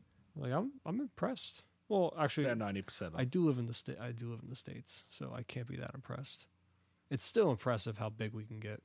It's like a people over here. it's like wow, you you actually you tried. It's just a, it's just a WALL-E movie, but then in real life. That's Walmart. Wally Mart. But yeah, um. Anyway, lessons for this year. Yeah, set boosters, hooray. Um lessons for this year. So the first one they say is we need to get better at extending our mechanical themes between sets. Uh basically talking about like we visit a lot of worlds and the and they they want to do that because it doesn't uh, while visiting more worlds per year helps magic keeps from feeling stale we've run into the opposite problem. Players get excited about mechanical themes in individual sets but then feel as if that theme is abandoned as we move on to new things in other sets. Warriors sorry warrior just sorry something stuck in my throat. Um that that it's that right? The and we've talked about this especially. I think Kaldheim was the most offensive one, Yeah, they had like ten different mechanics. which explored a billion themes and all of them sucked, right?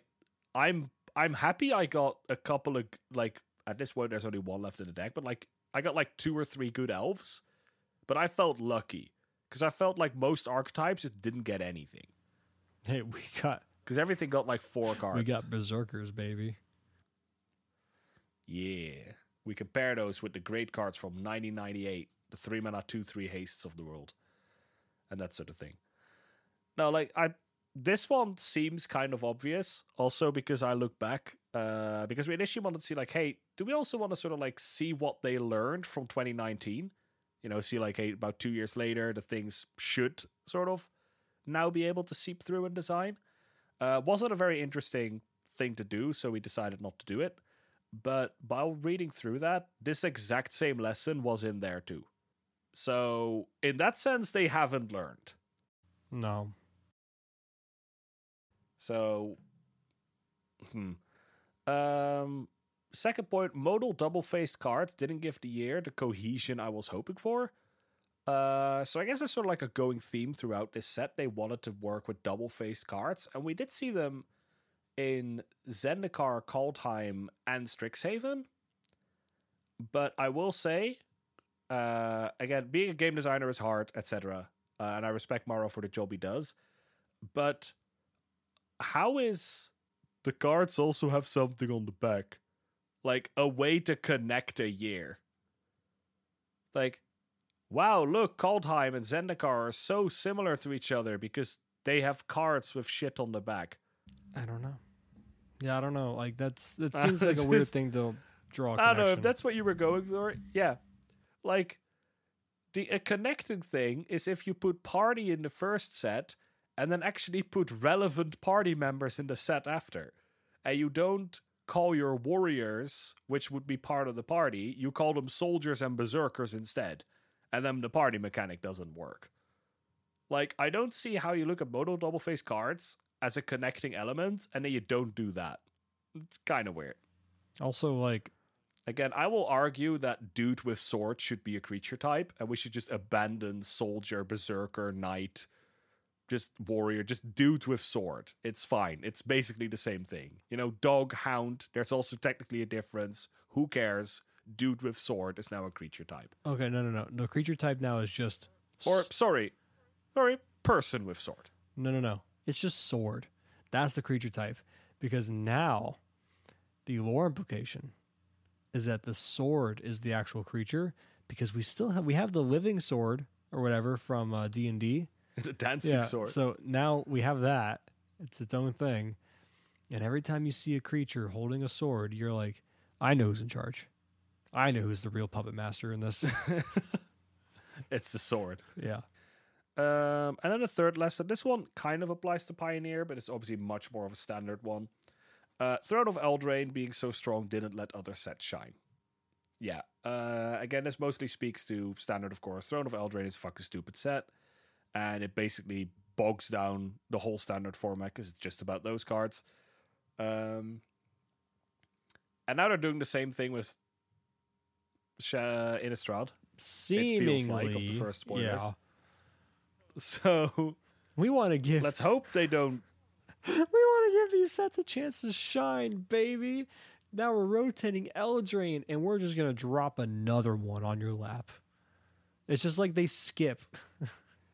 Here's Throne of Innistrad. Get fucked. Have Have you seen? Oh my god! Have you seen? You've seen the meme where it's like the dude, like going upstairs, and he like cl- like takes one step, and he's skipping like four steps, and he's just going like this. Okay, Yeah. that's literally what Wizards is doing. They're like, it's like behind him is Eldraine rotation, and then you see like all the sets that should be relevant on those three steps he's skipping. And then it's like it's Innistrad. it's the last one.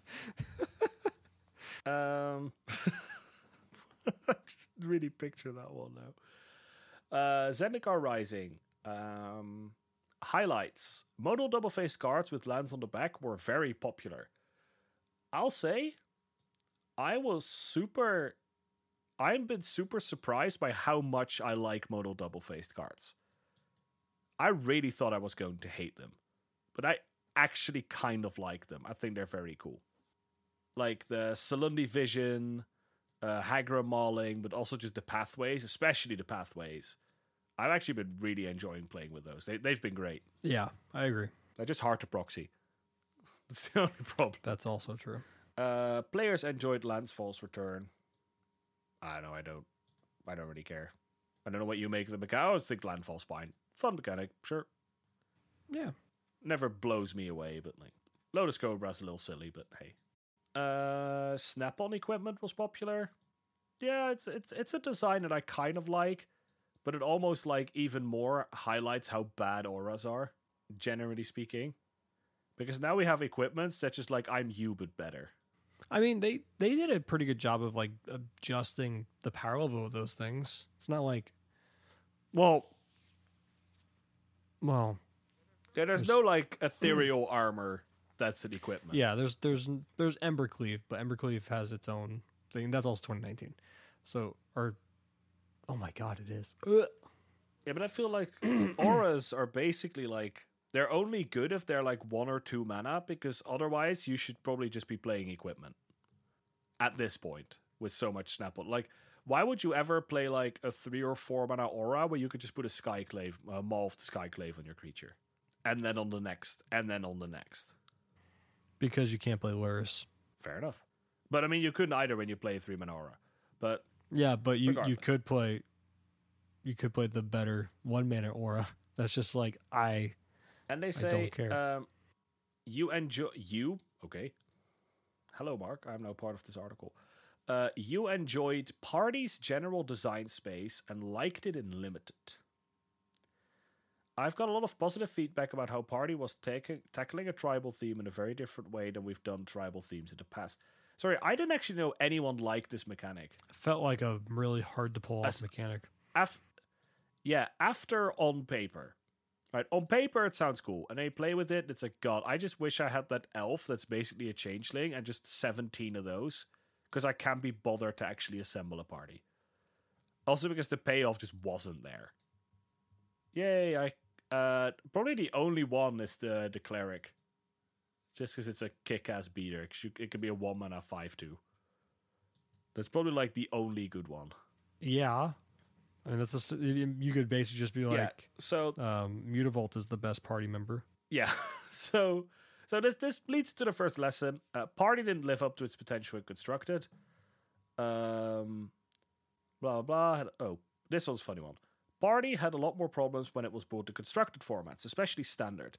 The audience wanted more seeding pre and post Zendikar Rising of the four relevant class creature types, and wanted us to position some individual cards, base camp, to be more potent to make the theme work and constructed. Uh, I do know this feedback will be taken to heart the next time we do a larger tribal theme. I mean, that's obviously the obvious one. You know, Berserkers, we talked about it. And Base Camp. Base Camp was just a joke that that card enter tapped. Yeah, Just the, the saddest card of all time.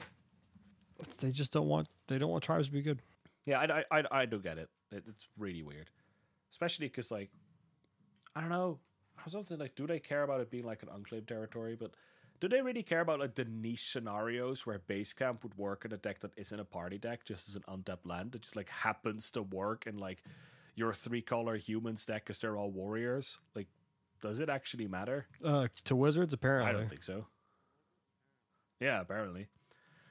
Um, then they said the set didn't bring back the things they wanted brought back.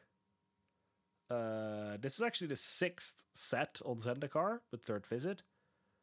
Uh, a lot of sadness that certain elements weren't in the set. The biggest complaint was the lack of allies, which I think makes a lot of sense, especially because it felt like it felt like it was kind of replaced by party, and I would have much rather had allies there because we already had allies. Yeah, a, a worse, a worse ally in party is basically what it turned out to be. It's also because allies just okay. So I understand why, because allies feels like party, but it is very hard to add to the allies um, archetype without being on Zendikar, where party is designed in a way that if they actually print good party members, there are some. I mean, I joked about it a little, but there are some decent payoffs to having an assembled party. Like the, is it like Archpriest of Iona or something? Yeah, the one that the, Uh, the one that drop. one- Yeah, the one drop. Linvala's all right, right? You can run like two or three Linvala or whatever in that deck. Uh, there's the one that makes your block board unblockable, the two mana, two one, like the infiltrator or something. Uh, there's the card that's basically stubborn denial. Like there, there are some pretty decent party payoffs, and now they can add to that by printing like good warriors and and good clerics in the future, where allies was just like, yeah, you're on Zendikar. Here's your allies. Oh, deck's not good enough. Guess we'll see you next time on Zendikar. So I do think Party has a lot more potential for the future, but felt worse in the short run. So in the long run, this is probably the right decision. And I think this is also a good one, and this is something I complained about. There are also Eldrazi. There were no Eldrazi in the set at all. Like not even like remnants of it. And the um the impact the Eldrazi had on the world seemed very small within the set. Like you wouldn't think that like if you look at the card, I, f- I forgot the name. It is basically a rampant growth for a waste. It's like left in ruin or whatever. Um, on that card, you basically see like the destruction that Ulamog and Kozilek are doing as they just like walk. O- they basically just like go for a casual walk over a landscape and it is completely destroyed. And you don't you don't see any of that really. And then there's Forsaken Monument. It's like this thing looks like Ulamog. It's like okay. I mean, we said that before in the um when we talked about the spoilers originally. You were disappointed with the the Eldrazi thing in the beginning. Eh, God, that that's so crazy. It's like almost a year ago now that we talked about fucking Zendikar. Um, but uh, you were like, I wish we just got like a creature that was an Eldrazi, and it's like this weakling little bullshit draft draft common just to be like, hey, look at look look at this is what's left of the Eldrazi. They, they fucking suck now. At least on Zendikar, like we we did it, hooray! Like something, like just like the remnants of them existed. Yeah. we didn't even get that. Yeah, exactly. I, I was thinking like a couple of rare one, uh, a couple of I mean like draft ones that were just like draft chav, and like one good rare. It's to be like, yeah, this this one was like I don't know, this one was like hard to get rid of because he was particularly tough. And then the flavor text could be like, I don't know, some commander saying like, I think that's the last of them.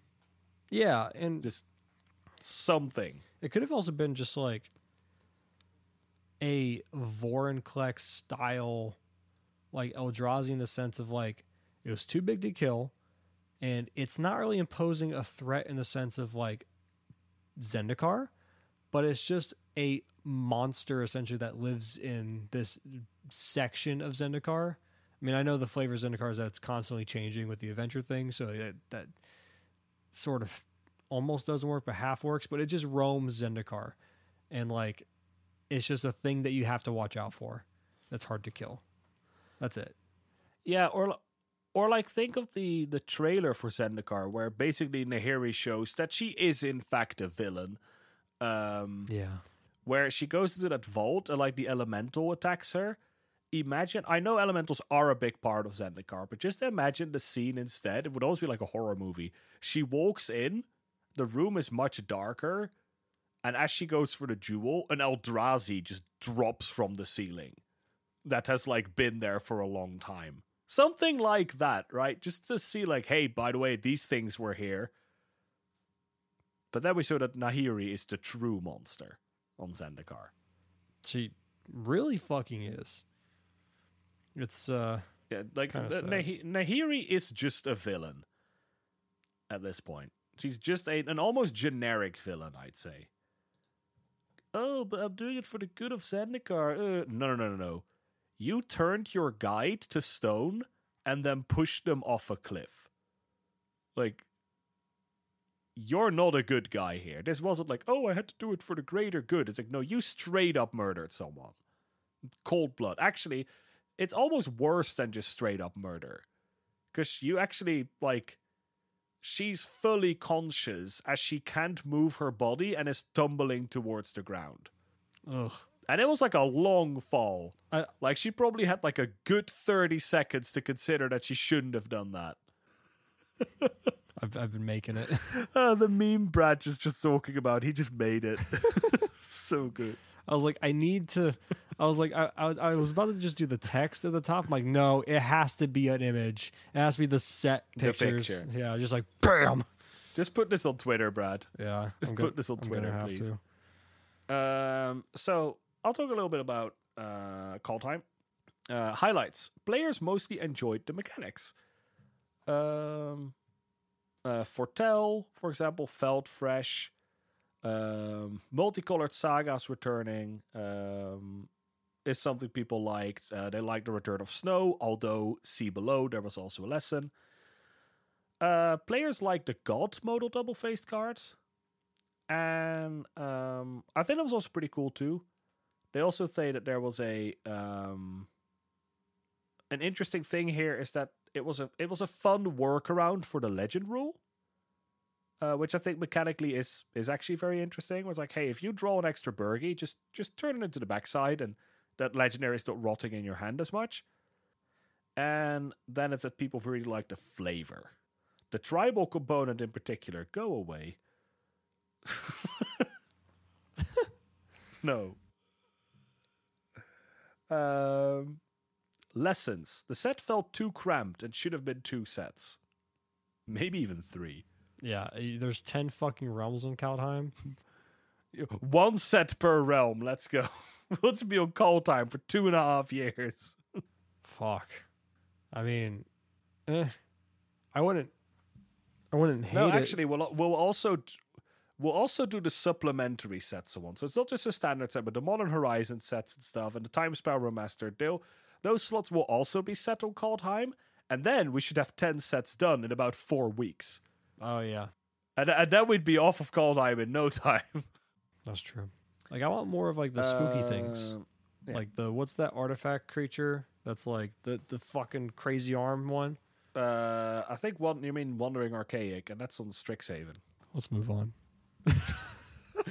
All right, so set felt too cramped. The second lesson, we're at Strixhaven in a moment, don't worry. And that is actually a cool design space in the future that sort of like outlands in, Yeah. uh, Strixhaven. Uh, there should have been more anti snow cards. Just casually shitting on Reidane in this article. Uh, As you should. You should. yeah. Um, and the other one is we stayed too close to Norse mythology. Um, almost all the gods, for example, matched one to one with an existing god. The players don't mind when we do top down cards for the source material, but also enjoy it when we take our spin on the material.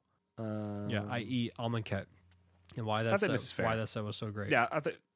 Yeah, yeah, I, th- I think that's a fair thing to say. Uh, what year was Amonkhet from? Brad? 2017. help me out. I want to look at the 2017 one and see what they if they said about something about this on Amonkhet. Um, no, they didn't. They so I guess they felt like they got it right on Amonkhet. Um, I think I think the lore wise and world building, building wise, um, I, again I know I'm biased because of the Egyptian thing, but like trying to look at it from a, a like a non biased perspective, I think Amonkhet has like straight up the coolest, if not one of the coolest, world building looking just the environment and the fucking way that the it's presented to you. Amonkhet's just like it feels like in a tier above everything else. Like it. Could you imagine if Kaldheim had the uh, same? Ixalan. X, oh, Ixalan was fantastic. You're right. Okay, that year in particular, like Amonkhet and Ixalan were two amazing uh, planes. Um, uh, not Kaldheim, but Kaladesh was also incredible. Uh, so 2017 was a really cool year for original planes. Bra- Yeah, 2017, 2018 was like theme was great. hey, you're welcome, Wizards. Just fixed your problem. Go back to 2017. Look at what you did right. Do you do you see the pattern there, Alex, of why those planes were nice and fleshed out and developed and cool and shit? Two sets. Look at that. Let's let's not fucking go to another plane every fucking set. Well, what what what I don't get is that I, as far as I knew, they said they were letting go of the structure, and then they said we're gonna do one, we're gonna do two, we have three, we'll do two, we'll do one, we'll do two, and I thought they basically said fuck it, we'll do however many we want. Yeah. Well, we'll do as many as we want. Now it's just one one one and one one. since th- yeah, and since they have said that, they've only done one-offs. And like, you, I thought you finally let go of that idea to give yourself like the creative freedom to just do whatever you felt like, because it was silly to stick this to a structure because nobody cares if we go one, two, or three times as long as the cards are fun and the game is fun and it works. So seeing sets like this, and I think Strixhaven could have probably been two. Uh, Kaldheim could have definitely been two. I think Zendikar could have probably been two. Zendikar, I felt like worked well enough on its own. I think they did they did a good enough job with Well, Zendikar. if you see Zendikar's story, okay, yeah. if they wanted to do something creative, part of it plays on Ravnica. Small part, but like between Jason, uh, Nahiri and stuff, they could have like basically done one and a half set Zendikar, half a set Ravnica, and flesh that story out a little bit more. Because now it's sort of like now the story is partially saved for when we next go to Ravnica, which will probably be in like two years. But God, Wizards loves fucking Ravnica so much. I mean, the players love Ravnica, so Yeah, I I like Ravnica a lot. Don't get me wrong, um, but like maybe it's because the decks I made for the kids at school are all guild based decks, like limited style, and like they're all Ravnica guild decks from uh from guilds and um and uh Ravnica allegiance. But I'm just like I look at that set and I get this weird like it's kind of nostalgic in a sense, but an like I'm like I'm I'm kind of sick of looking at you nostalgia. I'd say Ravnica to me feels like like truly what magic is. Like not as in like proof magic, but Magic the Gathering. Like true Magic the Gathering is Ravnica. Um you see the colors are quite like expressed very well. It's like an art style and a feel to like what the city is that just makes it feel much more uniquely magic than, for example, Amonkhet. Amonkhet is amazing, but I have been to Egypt in a lot of video games that I've played. And even though Amonkhet is definitely unique, it does share that feeling Of course. With a lot of those video games and stuff. And it's like, yeah, you know, I've I've seen this, I've seen this, you know, like pyramids and a lot of sand and uh, a lot of heat. Like, yeah, you know, you, you see the aesthetic, uh, crocodiles, whatever. And it feels like when I go to Ravnica, and this might just be personal because there's probably plenty of video games that are actually like it that I might not have played, but it truly feels like this is Magic the Gathering, and I don't get this anywhere else. The reason what Ravnica the reason you. for that though is because things like Kaldheim, things like um, Amonkhet, uh, these in Theros as well. Um, these are all planes that are rooted in the idea that they're based off of some type of mythology in source material, and it's a play off of that. Even Eldraine was that too, with the you know grim fairy tale, Yeah. Knights of the like the Camelot and shit. Um, Shrek. based, yeah, yeah. I wish we got an actual Shrek card. but um, while as Ravnica is its own actual like IP of uh, of Magic. Now, is that to say that there's not some kind of source that it's loosely based off of? I mean, it's broad enough to be able to play with and fuck around with yourself with your own IP and make it your own. But the idea of a magical city isn't that whole, you know, unique. It's what they do with it in the sense of like, yeah, but it's essentially because it's so generic, it's just a cool city. We can make it anything we want. Look at Khans of Tarkir as another thing. Like we still say the shard names. We say the guild names for a reason because they did a great job with Yeah. the, the the lore of it. No one's saying the triome names. You know, like no, No. one's saying the guild, uh, not the guilds, but the the school names for Strixhaven when they're referring to color. I'm playing a I'm playing a Rogram deck. yeah, Like, no. I mean the only there's only one, the only one that truly deserves to be said and spoken of as its own deck is Lorehold, because they did such a fucking amazing and profound job of setting Lorehold apart from the guilds of like Ravnica, haha, but I'm uh, and um, where it it can be its own deck, and I would happily in like that style of cards I'm playing be like, yeah, I'm playing a Lorehold deck. I'm not playing a Boros deck because Boros deck is just like, haha, turn sideways. It's like just Yeah, because this deck is like full of archaeologists and foreign artifact Exactly. stuff and where Quandrix is just you know elephants. Simic.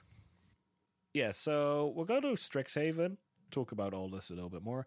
Highlights player love the mystical archives. I don't think they asked the historic players about this one. No, Um, players love the access to reprints. Did any of them get cheaper? Except for like Tainted Pact because it was never printed before. demonic tutor got a little bit cheaper. I mean, not the Japanese version. That was Uh, fucking disgustingly no. beautiful. That thing is ridiculous. Um, especially the foil. Oh fuck. Um, but uh, I think the regular versions are kind of a little bit sort of cheap, cheaper maybe. Hey, May says it like the big takeaway. He's referring to all the comments. what? yeah, Agonizing Remorse got cheaper. Congrats, boys. We did it. we we fixed the secondary Yay. market. Man, opt is so easy to get now. There's And then they print consider, and it's like nobody wants opt anymore. Like least, there's seven versions of opt, and nobody cares. at least they're doing an FNM promo of Consider because it looks so good. I hate the art. Oh, go for it. I really don't like it. You're It's like the dude with the goggles and a lot of ghosties. It's like I don't know. I don't. open your eyes. I don't know. I'm doing magic things. Get rid of your science. right? Someone is like, like I'm going to like wave my hands around and summon like a great worm from the beyond. You just look at them angry and go no, and like suddenly nothing happens as you throw a lightning bolt at their face. And then this dude walks up with like its goggles. And it's like, I'm doing the thing for Pokemon, so you can now see what the hunters are. Like, I don't know. It's just consider it's just a dude from Viridian. Is it Viridian City? No, Lavender Town. Consider it's the dude from Lavender Town who gives you where you can have the goggles, and now you can get to the Marowak. I, I like how in the span of five minutes you're like, oh my god, yeah, Lorehold is great. It's archaeology. It's so unique. It's different from Boros. Meanwhile, fuck this spooky archaeologist. Fuck that. That's stupid. He's No, I mean just like I'm thinking of like in my blue deck. I think Lorehold is great, but if I look at just like sort of like the aesthetic part of my, I mean, okay, Torrential Gearhulk is a giant robot, Uh-huh. right? uh huh. Sure, You're you're playing with a, a, a I'll be honest. you're you're playing with a literal giant baby dragon who throws fits every six what? sets. Bolas, the giant baby dragon. Bolas, yeah, yeah. He's, he's a man child. Yeah, Yeah, no, yeah, he, he's a man child. I'm sorry. I I mean. I, love him. the story is that his spark triggered because he was so jealous of Ugin and angry that it triggered his spark. Like You're That is yeah. such a petty way to have your spark trigger. Like, my brother gets more cool stuff than I do, and I get to have to wear his clothes secondhand. And then you get so angry about that. and that's how he got his egg. Just just poof, it's there. but, uh, well, players love the Mystical Archives, sure. Uh, players enjoyed having a Spells Matter set, except. Except none of the spells matter because they're from Strixhaven, bar like three. But yeah, I I, say uh, Ma- Magecraft is is an enjoyable mechanic. It is a mechanic that I feel like is very restrictive because of the ridiculous ceiling of it. Like as we see with like Witherbloom Apprentice and uh, Chain of Smog. Like it, it's a mechanic that's like super easy to break. So that makes them so they kind of have to be careful about it, I suppose. And um Oh, I can't wait and like a year from now, just like look back at Strixhaven, look at Magecraft, and be like, "Oh shit, we just broke it with this new spoiler. It's it's broken. Fuck, two card combo." fair. Just get Flusterstorm. I'm gonna be playing that deck, and then it's gonna get banned from underneath my feet, and I'm gonna have the surprise Pikachu face as if like I'd had no I had no idea this would happen. No no idea. What do you mean? I thought Chain of Smoke was a perfectly fine card for Pioneer. Seemed like a good reprint. Keep the same art too.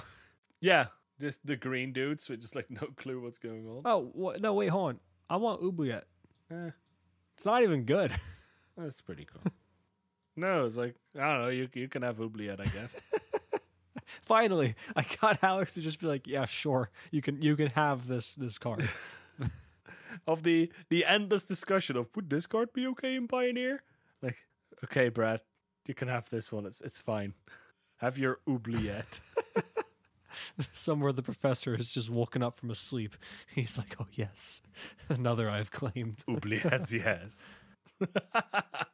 Oh you know, he's in California. Um, It's like the pla- oh, it's it's seven thirty for him. He's fine. He's awake. He's enjoying dinner. maybe he's taking an after after dinner nap. at seven thirty. Have you taken a nap at seven thirty before? No, I don't nap because I, I my body falls asleep once a day. If I take a nap, I'm screwed. I'm not sleeping that night. Yeah, same. Because it's like, what do you mean? We've already slept. Like, yeah, that was for like 30 minutes. It's like, I don't care. You've had your sleep. Go do something else. Like I'd fall asleep at like five after I get home from like work, like exhausted. I wake up at midnight and I'm just like, "Oh, you've got to be fucking kidding me!" My camera's like, "Yeah, yeah, I'm not kidding you. I'm gonna turn off." Uh, then another highlight. Players like the lighter tone in the top-down designs. I suppose. I mean, Uh, I, I I just felt I like kind of liked it. I don't know. I didn't. I didn't notice it as much. Like it just didn't. It just felt like whimsical because it had to be, because that's the theme. It's a. It's a fucking school. You have cards with like illustrations of literal teenagers and children, but like while it while it was whimsical and cute, it was also fucking dark. How many cards do we see that just straight up just like glorified bullying? it's like, hey kids, bullying works. All the all the all the silver quill ones. yeah, they're pieces of shit, but it wasn't even. like here's the, wasn't even just the Silver Quill. benefits of being an asshole. but it wasn't just Silverquill. There was um there was a couple other cards that like uh, also just like had kids just bullying each other from other ones. I think there was like a Lorehold card that did it. No, maybe not Lorehold. That wouldn't make sense. It was um oh fuck. I I promise you, there's there's another couple cards where it's just like everyone's mean. All the students are mean. the final statement. And then that's one where basically someone just gets like this Oh, like some, like inkling like thrown Yeah. in their face. And like here, choke on this. God, great set though. Uh, and then fourth one, players appreciated us trying something different with the faction set. With Lorehold, yes. All right, yeah, uh, player f- faction sets have always been popular, and this was us trying to do one a little differently. First, we didn't give each faction its own mechanic, instead picking broader mechanics that could be flavored for the factions. Instead, we tried to create two color factions that felt different from previous takes on the two color pairings. Hmm. Mostly we succeeded. Lorehold got a lot of positive feedback for being so different than our normal red white archetypes. But, and then we go into the lessons, some players wanted the schools to be more different than their gold equivalent. Yeah, Yeah. I I Like, I love Simic stuff, but I don't want Simic stuff everywhere. I felt like Lorehold was like super well done. Uh Izzet was a little different, but not at all like reflected in the cards, really. Yeah. like like how they played, what they did. It's just like, yeah, the other ones are engineers and stuff, and these are musicians. I look at like yeah, But- like Magma Opus. but then you look at like, yeah, but then you look at like Prismari Command and Izzet Charm. I was like, these are basically the same card. yeah, and and magma was feels like an Izzet card. It just feels like if you if Yeah. you plop that and change the art a little bit and said this is a Guilds of Ravnica mythic, I'm like, oh, yeah, Oh, it, it, instead of the elephant in the art, it should just be a giant ass explosion, and then it's just an Izzet oh card. yeah, hundred Like you, you literally take you go to Photoshop and you take like the sort of like smudge tool, and you just go around the edge of the elephant so you can't tell it's an elephant anymore, and it's an Izzet card. That's it. Yeah, or just you know say like rouse in the distance making the explosion. There you go. Yeah, you just, you just put him in the flavor uh, in the flavor text, Now, like haha kaboom. yeah, literally that would I would believe it.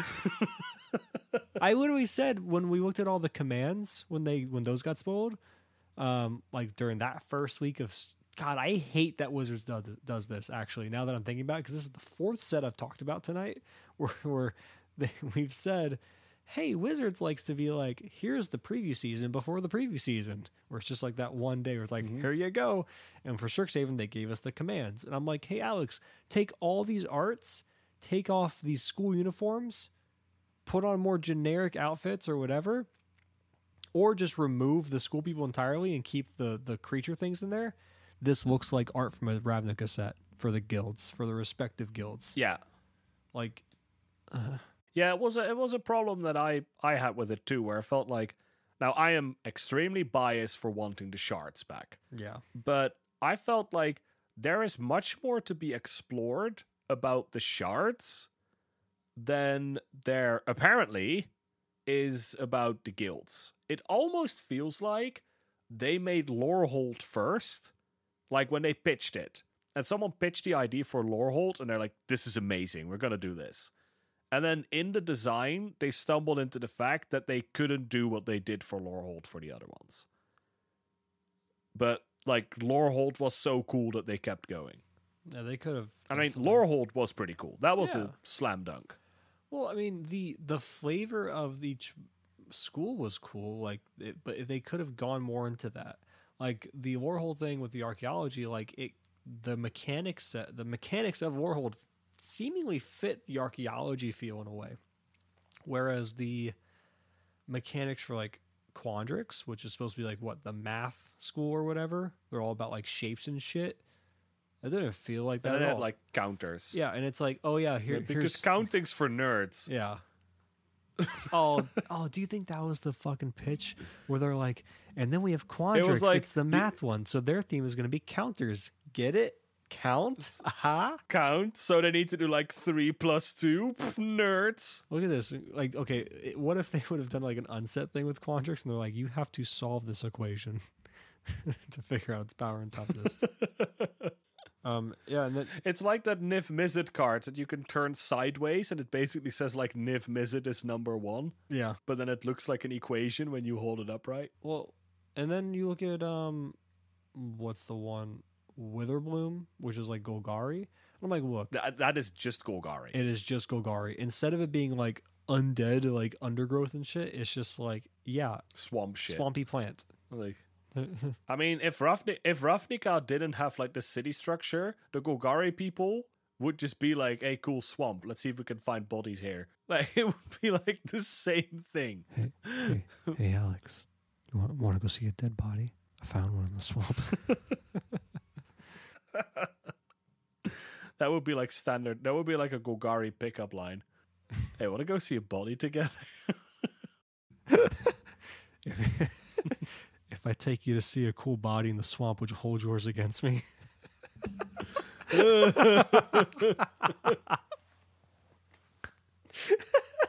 that is disgusting. but it was good. yes. Now, the main thing you said was like the initial art thing, where you're just like, "Oh, take the people out, blah blah blah." The Golgari one was so easy; you didn't even need to do that. oh yeah, I think if you take, I think if you take the art of like abrupt decay, uh, if you take the art from Witherbloom command and you just slap it on abrupt decay, everyone will be like, "Yeah, makes sense." yeah, a little flasher than I would Like- imagine, but sure. Uh, yeah, exactly. there's But, some- someone went all out. There are some people going like, "Whoo," and you're like, "It's dead." Okay, Yeah, cool. That'll do. that'll do, pig.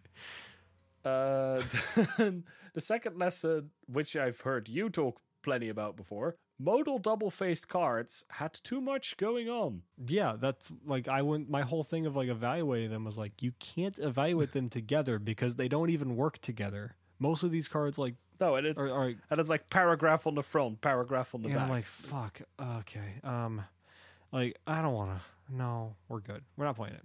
It's fine. And then the last line, they basically just have players should be able to know what their card does just from looking at the front. So that's what made the land one successful because it's just I have this spell I can read, but I know I can flip it around for a land. Yeah. Where the other one That's tapped and taps for one color. Easy. Hold on, I don't know what this card does, and you have to take it out of the sleeve and kind of peek at it. And your opponent's like, "What you uh, what you got there? what you looking at? A smoothie?"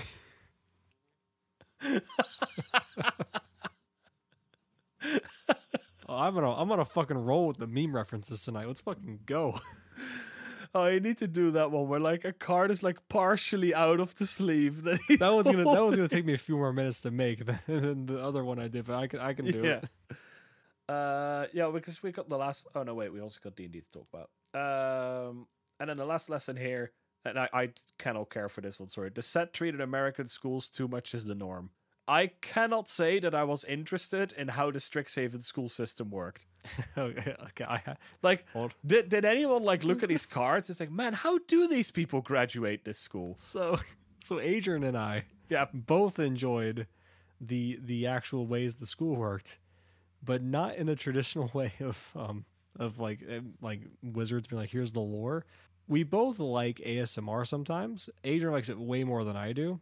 There's a ASMR artist named GB, and she actually did a sponsored video for Magic during Strixhaven where she was a counselor and she was helping you as a new student find your house or whatever but it's like in the soft spoken shit. And I was like, this shit put me to sleep. It was fantastic.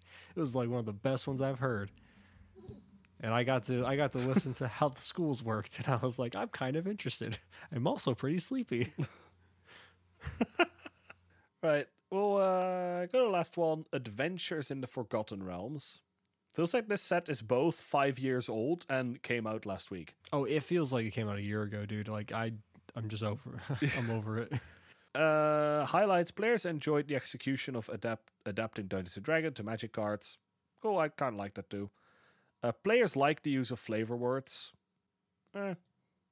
Don't know what you made of them in the end. I I'm kind of okay with them, but Yeah, I mean they're fine. They're just um uh, uh, like I don't mind them.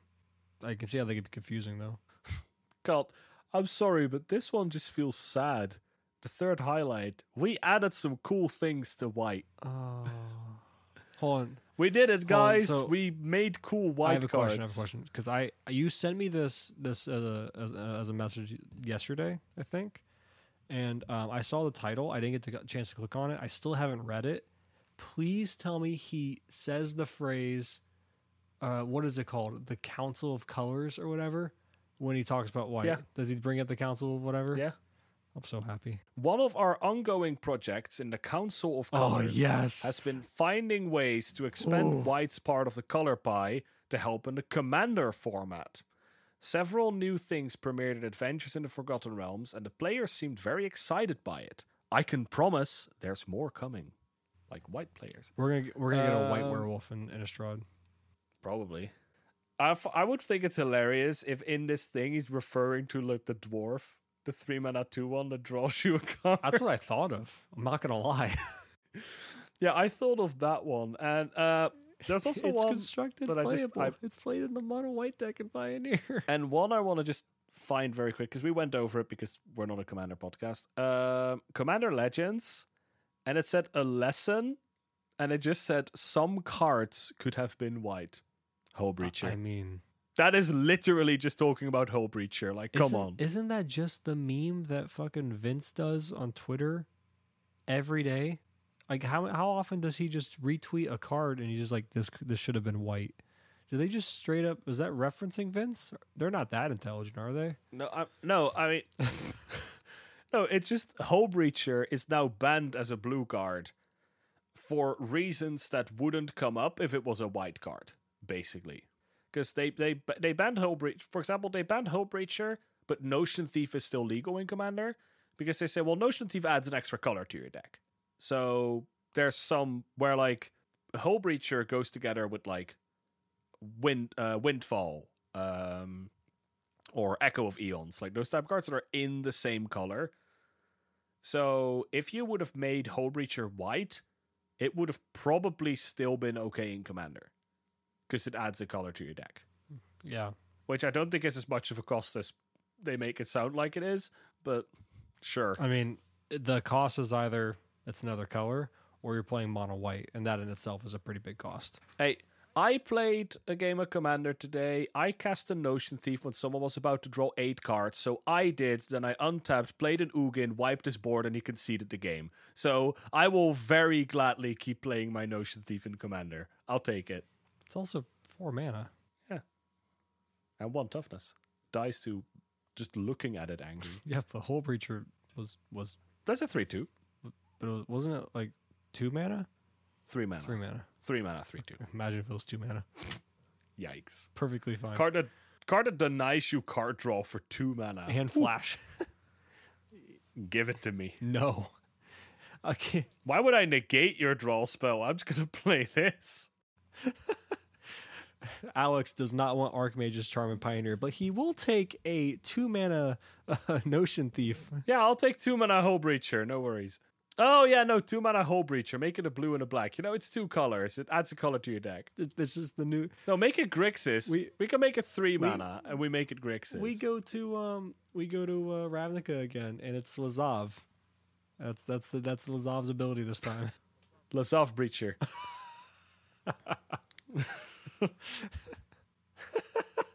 Um, Lazav Preacher team. so I'll go over the lessons, and then I would very much like to go to bed. Uh, the lessons: the set created a very polar response. Uh, created very polar responses. Um, because says all my highlights were also sources for complaints. Some players don't like us making magic card sets in other properties. Some were unhappy with which cards we chose or didn't choose to make cards out of. Probably the single biggest complaint in this category was where's where's Elminster? I don't know who Elminster is. Um, Neither do I, but that's nowhere near as impressive. some didn't like how we executed certain cards. The biggest complaint in this category was the Tarrasque, as it didn't feel like it captured its essence. Some didn't like the use of flavor words. Other didn't like meta D&D references, such as choosing your path cards. Others didn't like seeing die rolling come to black border, although others very much enjoyed it. While the set was much beloved by many, it was more polarized than most sets. I mean, isn't that just how D and D in itself is? Oh yeah, if you I I'm regularly on the D&D Reddit and 90% of the posts on that Reddit are they basically go as follows. Person says that they want something changed about D&D or do a question thing that is about D&D. So it's like, uh, what would you change about the ranger class or what feat would you make part of every class or whatever? Um what would you want to see different in 6e and you're also like you get this vibe as if like nobody likes the game. Because and then the, a lot of comments are sort of boiled down to like oh yeah i would change that like generic response i saw yesterday generic response i saw yesterday. And then there's a couple of people who basically tell them like shut the fuck up. Yeah. like that is basically what that that like community boils down to where it's like it feels like we hate the game but we don't so please shut up but don't and i'll add my opinion to it too Also sounds like the Magic community. uh, very much so it's clearly it's i guess it's the wizards community We just hate the games that we play, don't we? Yet we somehow spend thousands of dollars to play these games. Are we fucking stupid? Is that what this is? i mean i mean honestly i've had the feeling sometimes as if like game developers kind of just like think we're all dumb like there's Well, we are. Yeah, I mean, World of Warcraft has been a pretty bad game for like three years. And I stopped playing. I mean, I took long breaks in between, but like, I only decided, like, yeah, I don't know if I'm ever coming back, like a month ago. And it's like, dude, this game has been like on and off okay for three years. If you now look at like video game Discord, there's more complaining about why the game that you are still playing is shit. Yes. Rainbow Six Siege. Like nothing but complaints. I can say World of Warcraft, Hearthstone. Well, season Hearthstone Discord. It's basically all talking about how the game is really shit right now. Or yeah, like, you can also just like not play it. or it's like the. I mean, Crew Three has a segment. What killed Magic this week? So like, you know. so, I mean, they they do that like in jest, like it's it's tongue in cheek, but like, yeah, Magic players love to complain, and I guess just fandoms in general love to complain and shit on the thing that they love so much. I'm, but you can all say that it's about a passion because you want it to be as good as possible. Yeah, there, there was a post someone did on fucking Facebook today, and I fucking I always hate seeing this shit. Where someone going like, "Look at the th- it's about the Afghanistan stuff going on," um, where like it's like well, people complain about like they have or whatever, and then you there's shit like this going on over there. Um, it's like if you don't like it, whatever about like about America, then you can leave. I'm like, you had me in the first half you you had some good semblance of a thing to talk about there, but then you're like, if you don't like it in this country, you can leave. Sorry, it is inherently patriotic to fucking stand up against the things that you feel are immoral or you don't agree with that your country are doing and questioning the actual motives of your country to strive for something better and more progressive, whatever. That's inherently patriotic. So for you to fucking say otherwise, you should go fuck yourself. You're not a real American. Sorry. Also, blind nationalism is fucking stupid. The fuck out of here. Brad just like spitting facts.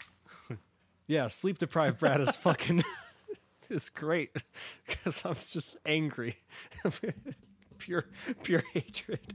but yeah, it goes same thing with fandoms. Like yeah, the passion and all that good stuff. But fandoms take it to a really weird level. Next level. It's on the internet. It's probably going to take it. I mean, they take it at actually about the same level that patriotic Americans take it. I mean, they they jerk off to the flag. Same shit. because you guys take it really fucking far. That's why. Yeah. Have you, dude? Look, just look at a press conference for like the president, and look at a press conference for like any other president or world like our leader of like the respective country, and count the amount of flags behind them. There are twelve fucking American flags behind the president at all times, I and he has think- uh, a pin. I think. I think our flag, our House of Parliament, has one flag that is like shoved in the corner. as it fucking should be. and that's it. Like I don't get it. Like I like look, you're you're more than welcome to be proud of where you live and stuff, and happy to be a fucking American, fucking Dutch person, Swedish person. I don't give a shit what you are. You can be happy about it. But uh, when you take it to a pornographic level of like just loving it, it's just so weird. Like the Pledge of Allegiance, it's fucking weird. It's weird. It's culty. It's fucking odd don't know why you fucking force children to do it. I've I've never never even looked at the lyrics of that. It's probably Uh, weird. I pledge allegiance to the flag of the United States of America and to the republic for which it stands, one nation, under God, indivisible, with liberty and justice for all. And it's in that exact tone and rhythm that I gave you. That's really fucking weird. Yeah. And you stand up as a fucking five or six year old. You memorize this the same time you memorize the fucking alphabet. And you place your hand over your heart and you stand up, face the flag, and you just fucking monotone recite this at the flag and then sit back down and start your day. It's weird. Yeah, it's a cult. Yeah, that's, a, cult. That's, That's a cult. And anyone that tells you otherwise is fucking delusional. They don't know what a cult is. Sorry. Or you're in the cult. Sorry, I don't make the rules. if you can't identify the cult, bruh, you're in the cult.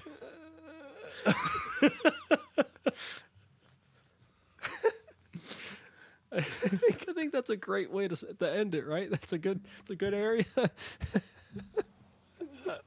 Uh, well, I'll I'll just read the last two lessons out real quick, and then we'll just wrap up because uh, I feel like you and I. It, it's almost five in the morning for me, and you are just way too tired. So I didn't sleep last night. Yeah. I think this is probably this is probably the messiest episode we've done so far. I far. think it's one. so. Anyone who's stuck around to this point, It's one of the best. I- it's one of the best. Thank you. This is so good. I'm having so much fun. like this is True, this me is the pioneer perspective with a sprinkle of magic talk. Just a crumb. Please, sir. the fucking listeners are Tom Oliver going, I want some more. And it's like, more? You'll get you'll get American cult talk and you're gonna fucking like it.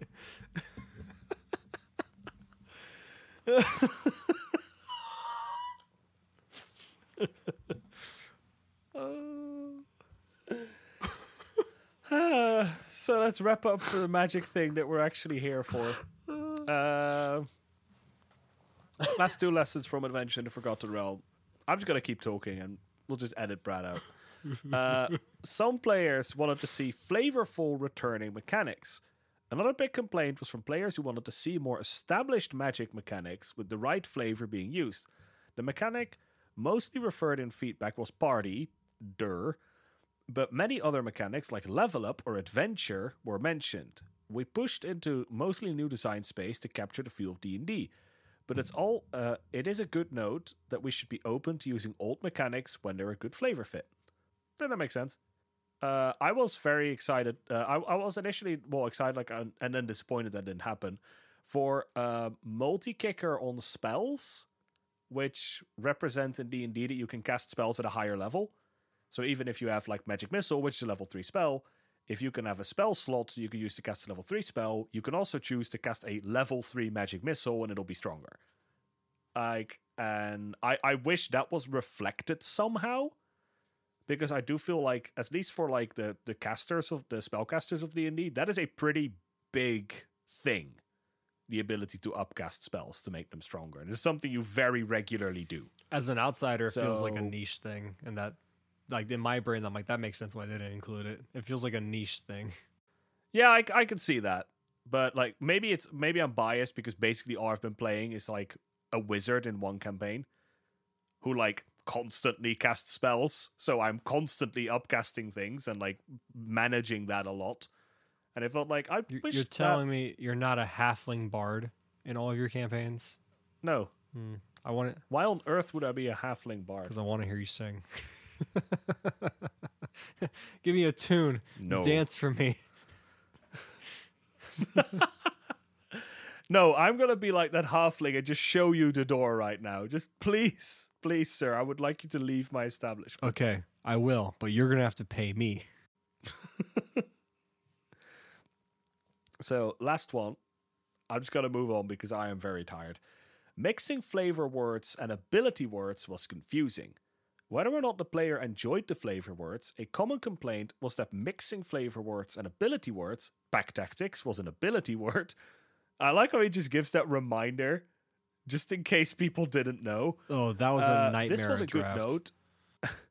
and I think we're going to be much more careful about this in the future. Yeah, I, it took us a couple times to like figure out, like, man, a lot of these cards have pack tactics, so I guess it's actually a set mechanic. Yeah. Because we saw the other shit first before we saw pack uh, pack tactics. Kind of should have been the other way around. I saw the one we had the Kobold, and it's like, oh yeah, for like D and D players, Oh, like, yeah. oh yeah, pack tactics is like a thing that Kobolds have, so I, I guess this is just flavor. And then we saw Battlecry Goblin and the Wolf, and it's like this is a lot of cards with pack tactics. You could argue it's still only flavor. Fair enough. I mean, most mechanics like that are flavor because they don't have payoffs. Yeah. Like, as long as they don't have a payoff. Now, they generally do. Then there's very few mechanics that don't have a specific payoff. But it's almost like, is there even a card that says, like, if your opponent has X infect counters, it does something? Or is it just kind of there? Just like how plus one plus one counters is. No, that, that does have a lot of synergy, but it's always like kind of just there. During your end step, if your opponent has five or more uh, infect counters, triple the amount of infect counters they have. Sure, just go up to 15 just in case. you never know. Like, what if They- we they ever have Gideon in play? what if we ever change the rule in the future and make it 15? We just better just make it 15 already. Yeah, or they have the book out, and you're like, you, you're looking awfully rough there, buddy.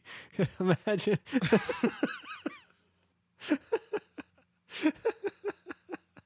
I guess isn't the- You all right, bud? you're you're literally rotting. Are you are you okay? I can see the bone in your arm. Are you? Uh, It's like Alex Smith's leg. It's like it looks like a turkey leg at the Renaissance fair. When you take a bite out of it, Pratt, shall we wrap up? Reminders out the door. We have merch. I'm skipping other ones. I'm going to go back to the other ones. It's fine. We are brought to you by the Playaway Discord server where you can play some paper magic with myself, Alex, other people, whether it's Pioneer, Modern. Uh, we actually have pre modern now um, and Pauper and all that good stuff. We do invitationals. You can join, play weekly events, maybe participate in invitational. If you participate in the Pioneer one, it could be casted by yours truly and Alex as well, unless one of us are playing in it. Most likely Alex, because I never play in weeklies. Haha, that's what happens when you work seven to six every day. anyway, we have merch, by the way. If you want to go on inkgaming.com, you can actually get some merch for Pioneer Perspective as well as Playaway stuff, which is pretty cool. Or if you click the other link available in the description, you can actually just get cool things from Ink Gaming in general that just helps support the show. Eh, whatever. Cool art. Get it. Um, other stuff. We have another podcast, the Pondering Pauper podcast. Um, they do pauper stuff. Run by Calica and Diego. Yes. Uh yeah. And MTG Matchmaker, No. Um which I think was already in the intro. no. Or is that gone? The deal was 4 episodes.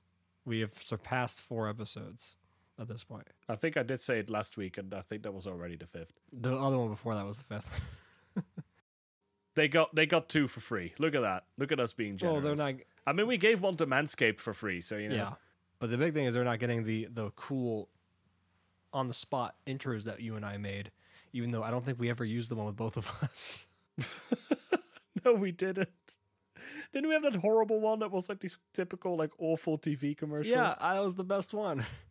But uh, but Alex was trying to. He wanted to work on it to make make it better. So he's like, I'll just keep using the the one with just Brad. And then before he knew it, it was we already did the four episodes. But we have it. We have it. We have it ready. And that that could be the great return of the MTG Matchmaker uh, sponsorship, where it's just like, Hey, Alex, yeah, Brad. uh, and lastly, we love you. Um, you guys are the best, and um, this would not be possible without you. And you're hearing us ramble, and um, I think we did a pretty good job of that. I think we're pretty good at rambling. So Yes, we are definitely good at rambling. If we're good at magic, that is still to be decided. If we're good at rambling, yes, Depen- we are depends on the day. S tier ramblers. Oh yeah, just like how MTG Rants changed their podcast name from Pioneer something. Is that just was it just MTG Pioneer before? The fuck was it? They were just the Pioneer podcast. Oh yeah. Oh my god. uh, and now they're MTG Rants. Well, we if if we ever had to pivot away from Pioneer, we, we would just MTG Rambles. yeah, or just fucking that they might get And we'd get yeah sued. they might be like it's a little little close there, buddy. You might want to back off a little bit. All right, sure, sure, fine, fine. But yeah, Sure, sorry. with that, we will hopefully grace you and grace your beautiful ear holes with our voices next week and the week after and the next day and the next day and the next day and the next day and the next day. Okay. Fucking bye. Bye bye, everyone.